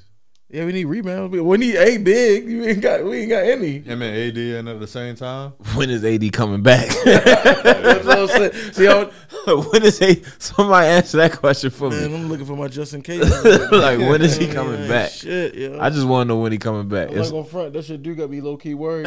Like, I'm about to call y'all like, yo, you good? Because it's literally no timetable. Like, it's no timetable right now when he comes back. That's I would be worried. I would be worried. They don't talk about him. He ain't on the bench. We don't see him. That's more than just a calf strain or whatever they try to say it was. You gotta chill, yo. Everybody relax. When is he coming back? If you could give me a date, then I'll relax. But when is he coming back? I got it, yo. Tentative, yo. Tentative, yeah. That's a... Dang, let my guy live, man. We just trying to get 5, yo. Because if we get six, what? Mike's still gonna be the GOAT. That would change nothing. Ron can get 1,000 rings. That ain't gonna change. It's gonna be good for my shit talking. Yeah, for the haters. It's good for the debate. I mean, that's like going at the haters, yo, man. I'm from the Michael Jordan era, so Michael's gonna always be my GOAT. But LeBron's my favorite player right now. So. All right, so okay, let's say what. Outside of my son, though. My son, my favorite player. LeBron. What would LeBron had to do to really surpass Jordan? Me personally, I don't think there's nothing he can do. I think that train has left about 5-7 years ago. I just think that too. I think that train been gone. Yeah, there's just two different players. Like people always try to. The best person you can compare him to is Magic. It's Magic, or like Oscar. Yeah, I think he's a better. Yeah. He's Magical Oscar. He's a better scoring Magic. Yeah, because they did. Him and Oscar did a lot. Like they did a lot. So for them to compare him to Mike, I'm like, okay, yeah, Mike did average like 5-6 assists, but Mike and Kobe was the best comparison though. Yeah, they are the more like players, and then Mike and Magic, and I like it better. Like people you gotta just really score the era, yo. Yo, Mike is always gonna be the best in the era, yo. Like that's his era. You can't even. You know what I mean? But the LeBron era is a different era. You know what I mean? So he's the best of his era. You know what I mean? Yeah. And, you know, Kobe had a couple years in between, you know, both of the eras. You know what I mean? It was cool. If you put Jordan in his era today, I hate when we try to do this, but people always do. Oh, my God. You can't hand check Jordan. And he was averaging 30 with hand checking, so. I don't really know how you play. Then people try to say that era was soft and stuff like that. You can hand check it back then. Like, you can grab a player back then, and he was averaging 30. Yeah. So now he would average 30 again. Probably, like, he would average, 30, 40. Yeah, close to 40. He'll average close to 40. And he had a year where he averaged close to 40 in the NBA. You know what I mean? Even a year hand checking. Even a year people forget when he played in Washington, he averaged like 20. Yeah, he was averaging 20 and 40. He was over 40. Yeah, like his game. I think that was his last before he got hurt. The reason why I say guys back then are better because they're smarter. I think they know how to. They had patented moves, right? And they knew where their spots were. Right. A lot of guys nowadays don't know where their spots are, or how to get to their spots, right. Like, or how to get to a spot. Yeah, to score. Like they don't. They just be out there doing 100 moves. Like, I'ma just do whatever and try to get open. Like guys like Jordan and Barkley. But look at Barkley. Barkley got over 20,000 points. Like over 25,000 points. And he was 6'4" playing in the paint. Yeah. Like, yo, don't forget y'all did have like don't a 50, say what though. He definitely had a 50 though. Yeah, he used to get 50 balls. Like guys back then were smart about how they got their buckets. That was a lot. He was like Zion though. That was a lot of athleticism in that 6'4" frame. And then when he got big, you know, like I said, he still knew how to score the basketball. Right. Guys, like it's not too many guys nowadays that know how to just score. Like I'm gonna get here, and when I get here, you're not stopping me. Right? Ain't too many guys like that. Like, true. And I blame that on Steph. That's Steph Curry's fault. That's how I be feeling though. I'm gonna get to my spot. Yeah, I'm gonna get to my spot. If you got there, I got a counter, and I'm gonna get somewhere else, and that's it. Like Melo. That's why Melo is Melo. He gets. When he gets there, that man, he already be there. Yeah, he already there. Already be there. Like jab, pull up. He already. Be if he there. Don't get the shot, it's just because he missed. And people keep, yo, that shot. I commend him too. Like Melo, for him to be out in the league, come back and prove himself like that. That's hard to do. Mm-hmm. It's hard for people to leave the league and come back. You know how hard it is to get in the league, how hard it is to stay in the league. But for him to be in the league, stay in the league, then no team wants him in the league, and then come back in and produce the way he's producing. What you think was the deciding factor for him, for a team to be like, all right, come on, let's call him up. Like he is chilling. He probably had been getting calls. They probably was playing with the money or something. You think that's what it was? Yeah. Cause I feel like up until that interview he did with Stephen A. Smith, I was like, are they even calling him? Yeah. Like, what are they? Like, is this real right now? Like, it's always somebody probably just calling him like, yeah, you gonna get a 10-day or this, yeah, that. Like he probably like no, like I'm not doing no 10-day. Like, what type of player you think I am? Like, I didn't play in the league 15 years. You talking about 10-day contract? Yeah, like, I was having 60 balls like, right. 10 days, like nigga. Like that really cut. It really took. Like he could be higher on the scoring list right now. Right. Like, they really took. Took a year from him. Like, that's a good 2,000, 2,500 points. They definitely played with him, yo. They played with him. That made you feel bad as shit. I felt bad as shit for Melo, yo, because, yo, he ain't deserve that, yo. No, he didn't. And I think that's just because he came in at the wrong time with the wrong player. They always try to compare him to Bronny because he wasn't that. He didn't play like him. Man. He act like him. Well, look at how Lenny Cook feel. You know where he should have went at? Where? Should have went where he was supposed to go at. What, Detroit? No. Where? Chicago. Oh, when he first left, yep. He should have went to Chicago. He did. He was. Well, it was about the money. He took the money. He said it. He did say he took the money. He should have went to Chicago. They would have won that year. They was already top contenders anyway. With Derrick Rose as well. That was Rose. I think Paul Gibson. That was pre... Yeah, that was pre-Paul Gasol and shit. Yeah. Right before Paul Gasol came. Yeah. You add him to that. And you got a young Jimmy Butler on the bench. You add him to that. Sheesh. Damn, yo. They're Bron and them. Sorry. I love Bron, but it's nothing you can do with that because that's instant offense. Because that's all Derrick Rose needed was just a sidekick. He ain't had nobody else to go hard with him.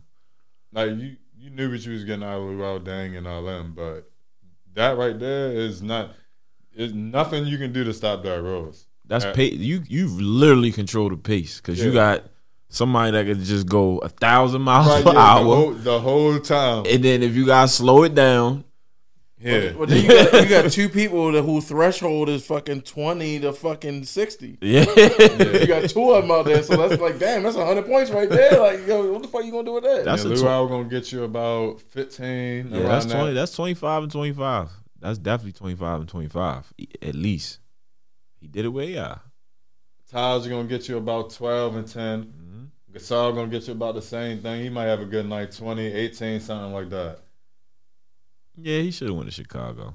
Oh yeah, he should have went to Chicago. That was a no-brainer. That was a no-brainer. Everybody thought he was going to fucking Chicago, and then yo was. Yo said, "No, I'm going to New York. Take my talent here. I'm gonna shoot every shot." Yep. But like, we can't only blame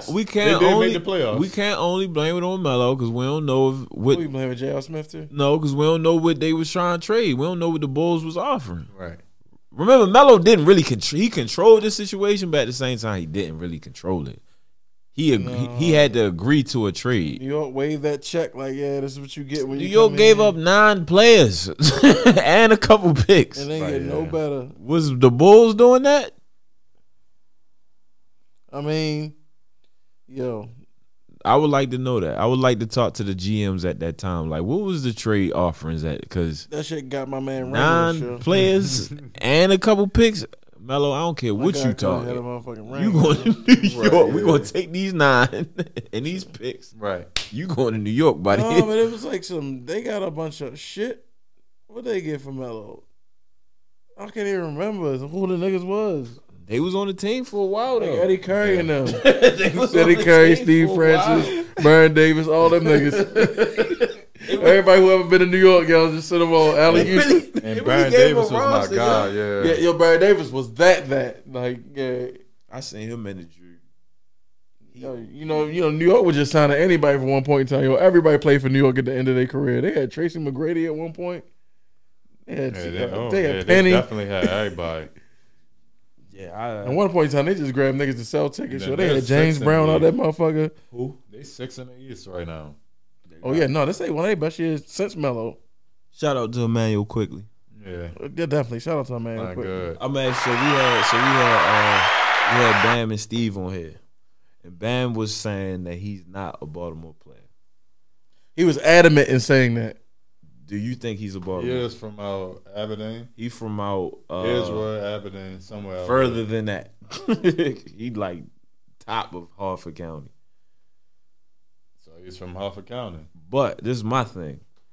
He played AAU ball in Baltimore, and he played in the private school. He played in the Catholic League. Okay, but he's still from Harford County. Do that makes him a Baltimore player though? No, he's from Harford County. Okay. I ain't gonna argue with you. You played, but you're still from Harford County, regardless. Yeah, he's technically he's from Harford County, but where are his basketball roots? That's still where his basketball roots. That's all I'm asking. Where'd he go to high school at? He went to John Carroll, BCO. You play Francis, but it's still like, all right, like where are you from though? Where's John Carroll at? Bel Air. Bel Air, Maryland. Yeah, it's in Bel Air. That's what I said. It's Harford County. He's from Harford County. He's from Harford County. Not a Baltimore player. Just because you play in Baltimore don't mean you're a Baltimore player. All right, okay. But, yo, shout out to him, though, because he definitely having a great year. No, he having a great year. I definitely like him. He's definitely good, though. No, he having a good year. He definitely got the undeniable floater. I know they wasn't even expecting him to play like that. Right. He's a smart player, though. And I like him with Derrick Rose.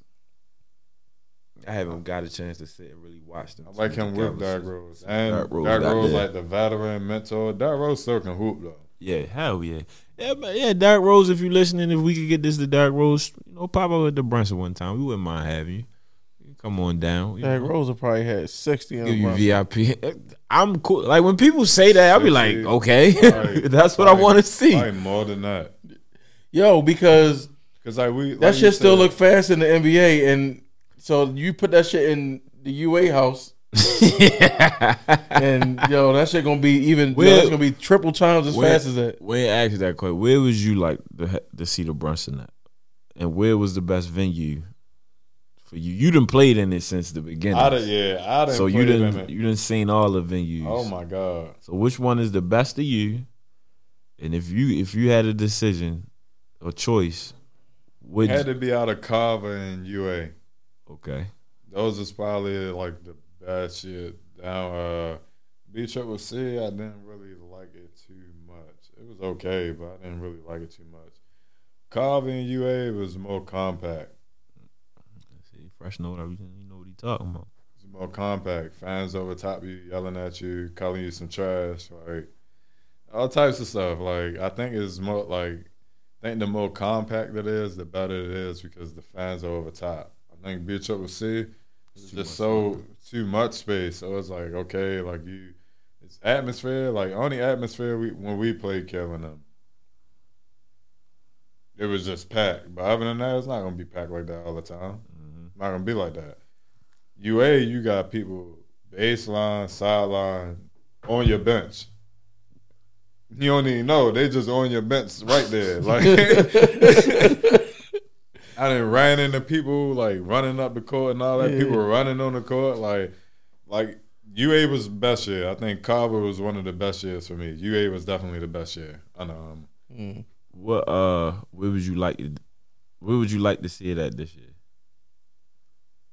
Probably UA again. Okay. Listen, that's one of your top players saying that. There. That's one of your top players saying that. You probably just made him disconnect. Probably UA again. Cause Sean be mad at me because I say take it back to UA house. Yeah, UA. Like, and with the corona and stuff, it's fine. So it makes a can't have that many people anyway. It makes it better anyway. So for you, Sean, I hope you listening. You know, he said because Melo not gonna pull up. That's cool. Melo ain't pulling up anyway. He said Melo was gonna pull up though. I ain't gonna lie, guys. I gotta get ready to go. I gotta drive to Arlington in the morning. All right, man. Shit, no, it's all great. Hey, no, it's all gravy. We got what we needed to get. No, definitely did. No, I appreciate everyone and everybody watching for having me on here today. It's a blessing. That's all I can say. No, already, no, it's, yeah, definitely just a blessing to have you on the show, bro. Yo, whenever y'all need me back, it's fine. Oh, gravy, yo, real unfiltered. Grown sports talk. You already know. You know who this is. You know who that is, man. Hey, Fresh, just get, if you could look in that camera right there and just say, what's up to everybody and let them know thanks for watching. I appreciate y'all. Thanks for coming out and watching us. The best little crew right here today. Y'all see him out more and more. Please tune in. Follow them. Yeah, they will give y'all their at names now. Yeah, we give our flowers at FANI Sports. At Scrap Money, SKRAPMONEY. I don't want none of y'all to follow me. I'm fine. So I'm all right. But no, another banger. Another great show. You know how we do when the talk is real, it goes on and on. But join us again for our next show. It's gonna be another banger. But as for now, peace. Need to bring Dame Lillard in here. Seriously, we working, man. We working on it, man. Right now, we just building the library. So after a while, we can just. Yeah. Drop clips. Who y'all had the first time? Tay? Or y'all had somebody else? Our first guest. I've been up here. Shit. Who was the first guest? Let me talk to CJ. Fed? Yeah. All right, yeah. Let me talk to CJ. Yeah, we had I don't think CJ. We had Dante, we had Will, we had Y'all had Deron Summers, we had Will in the studio at work.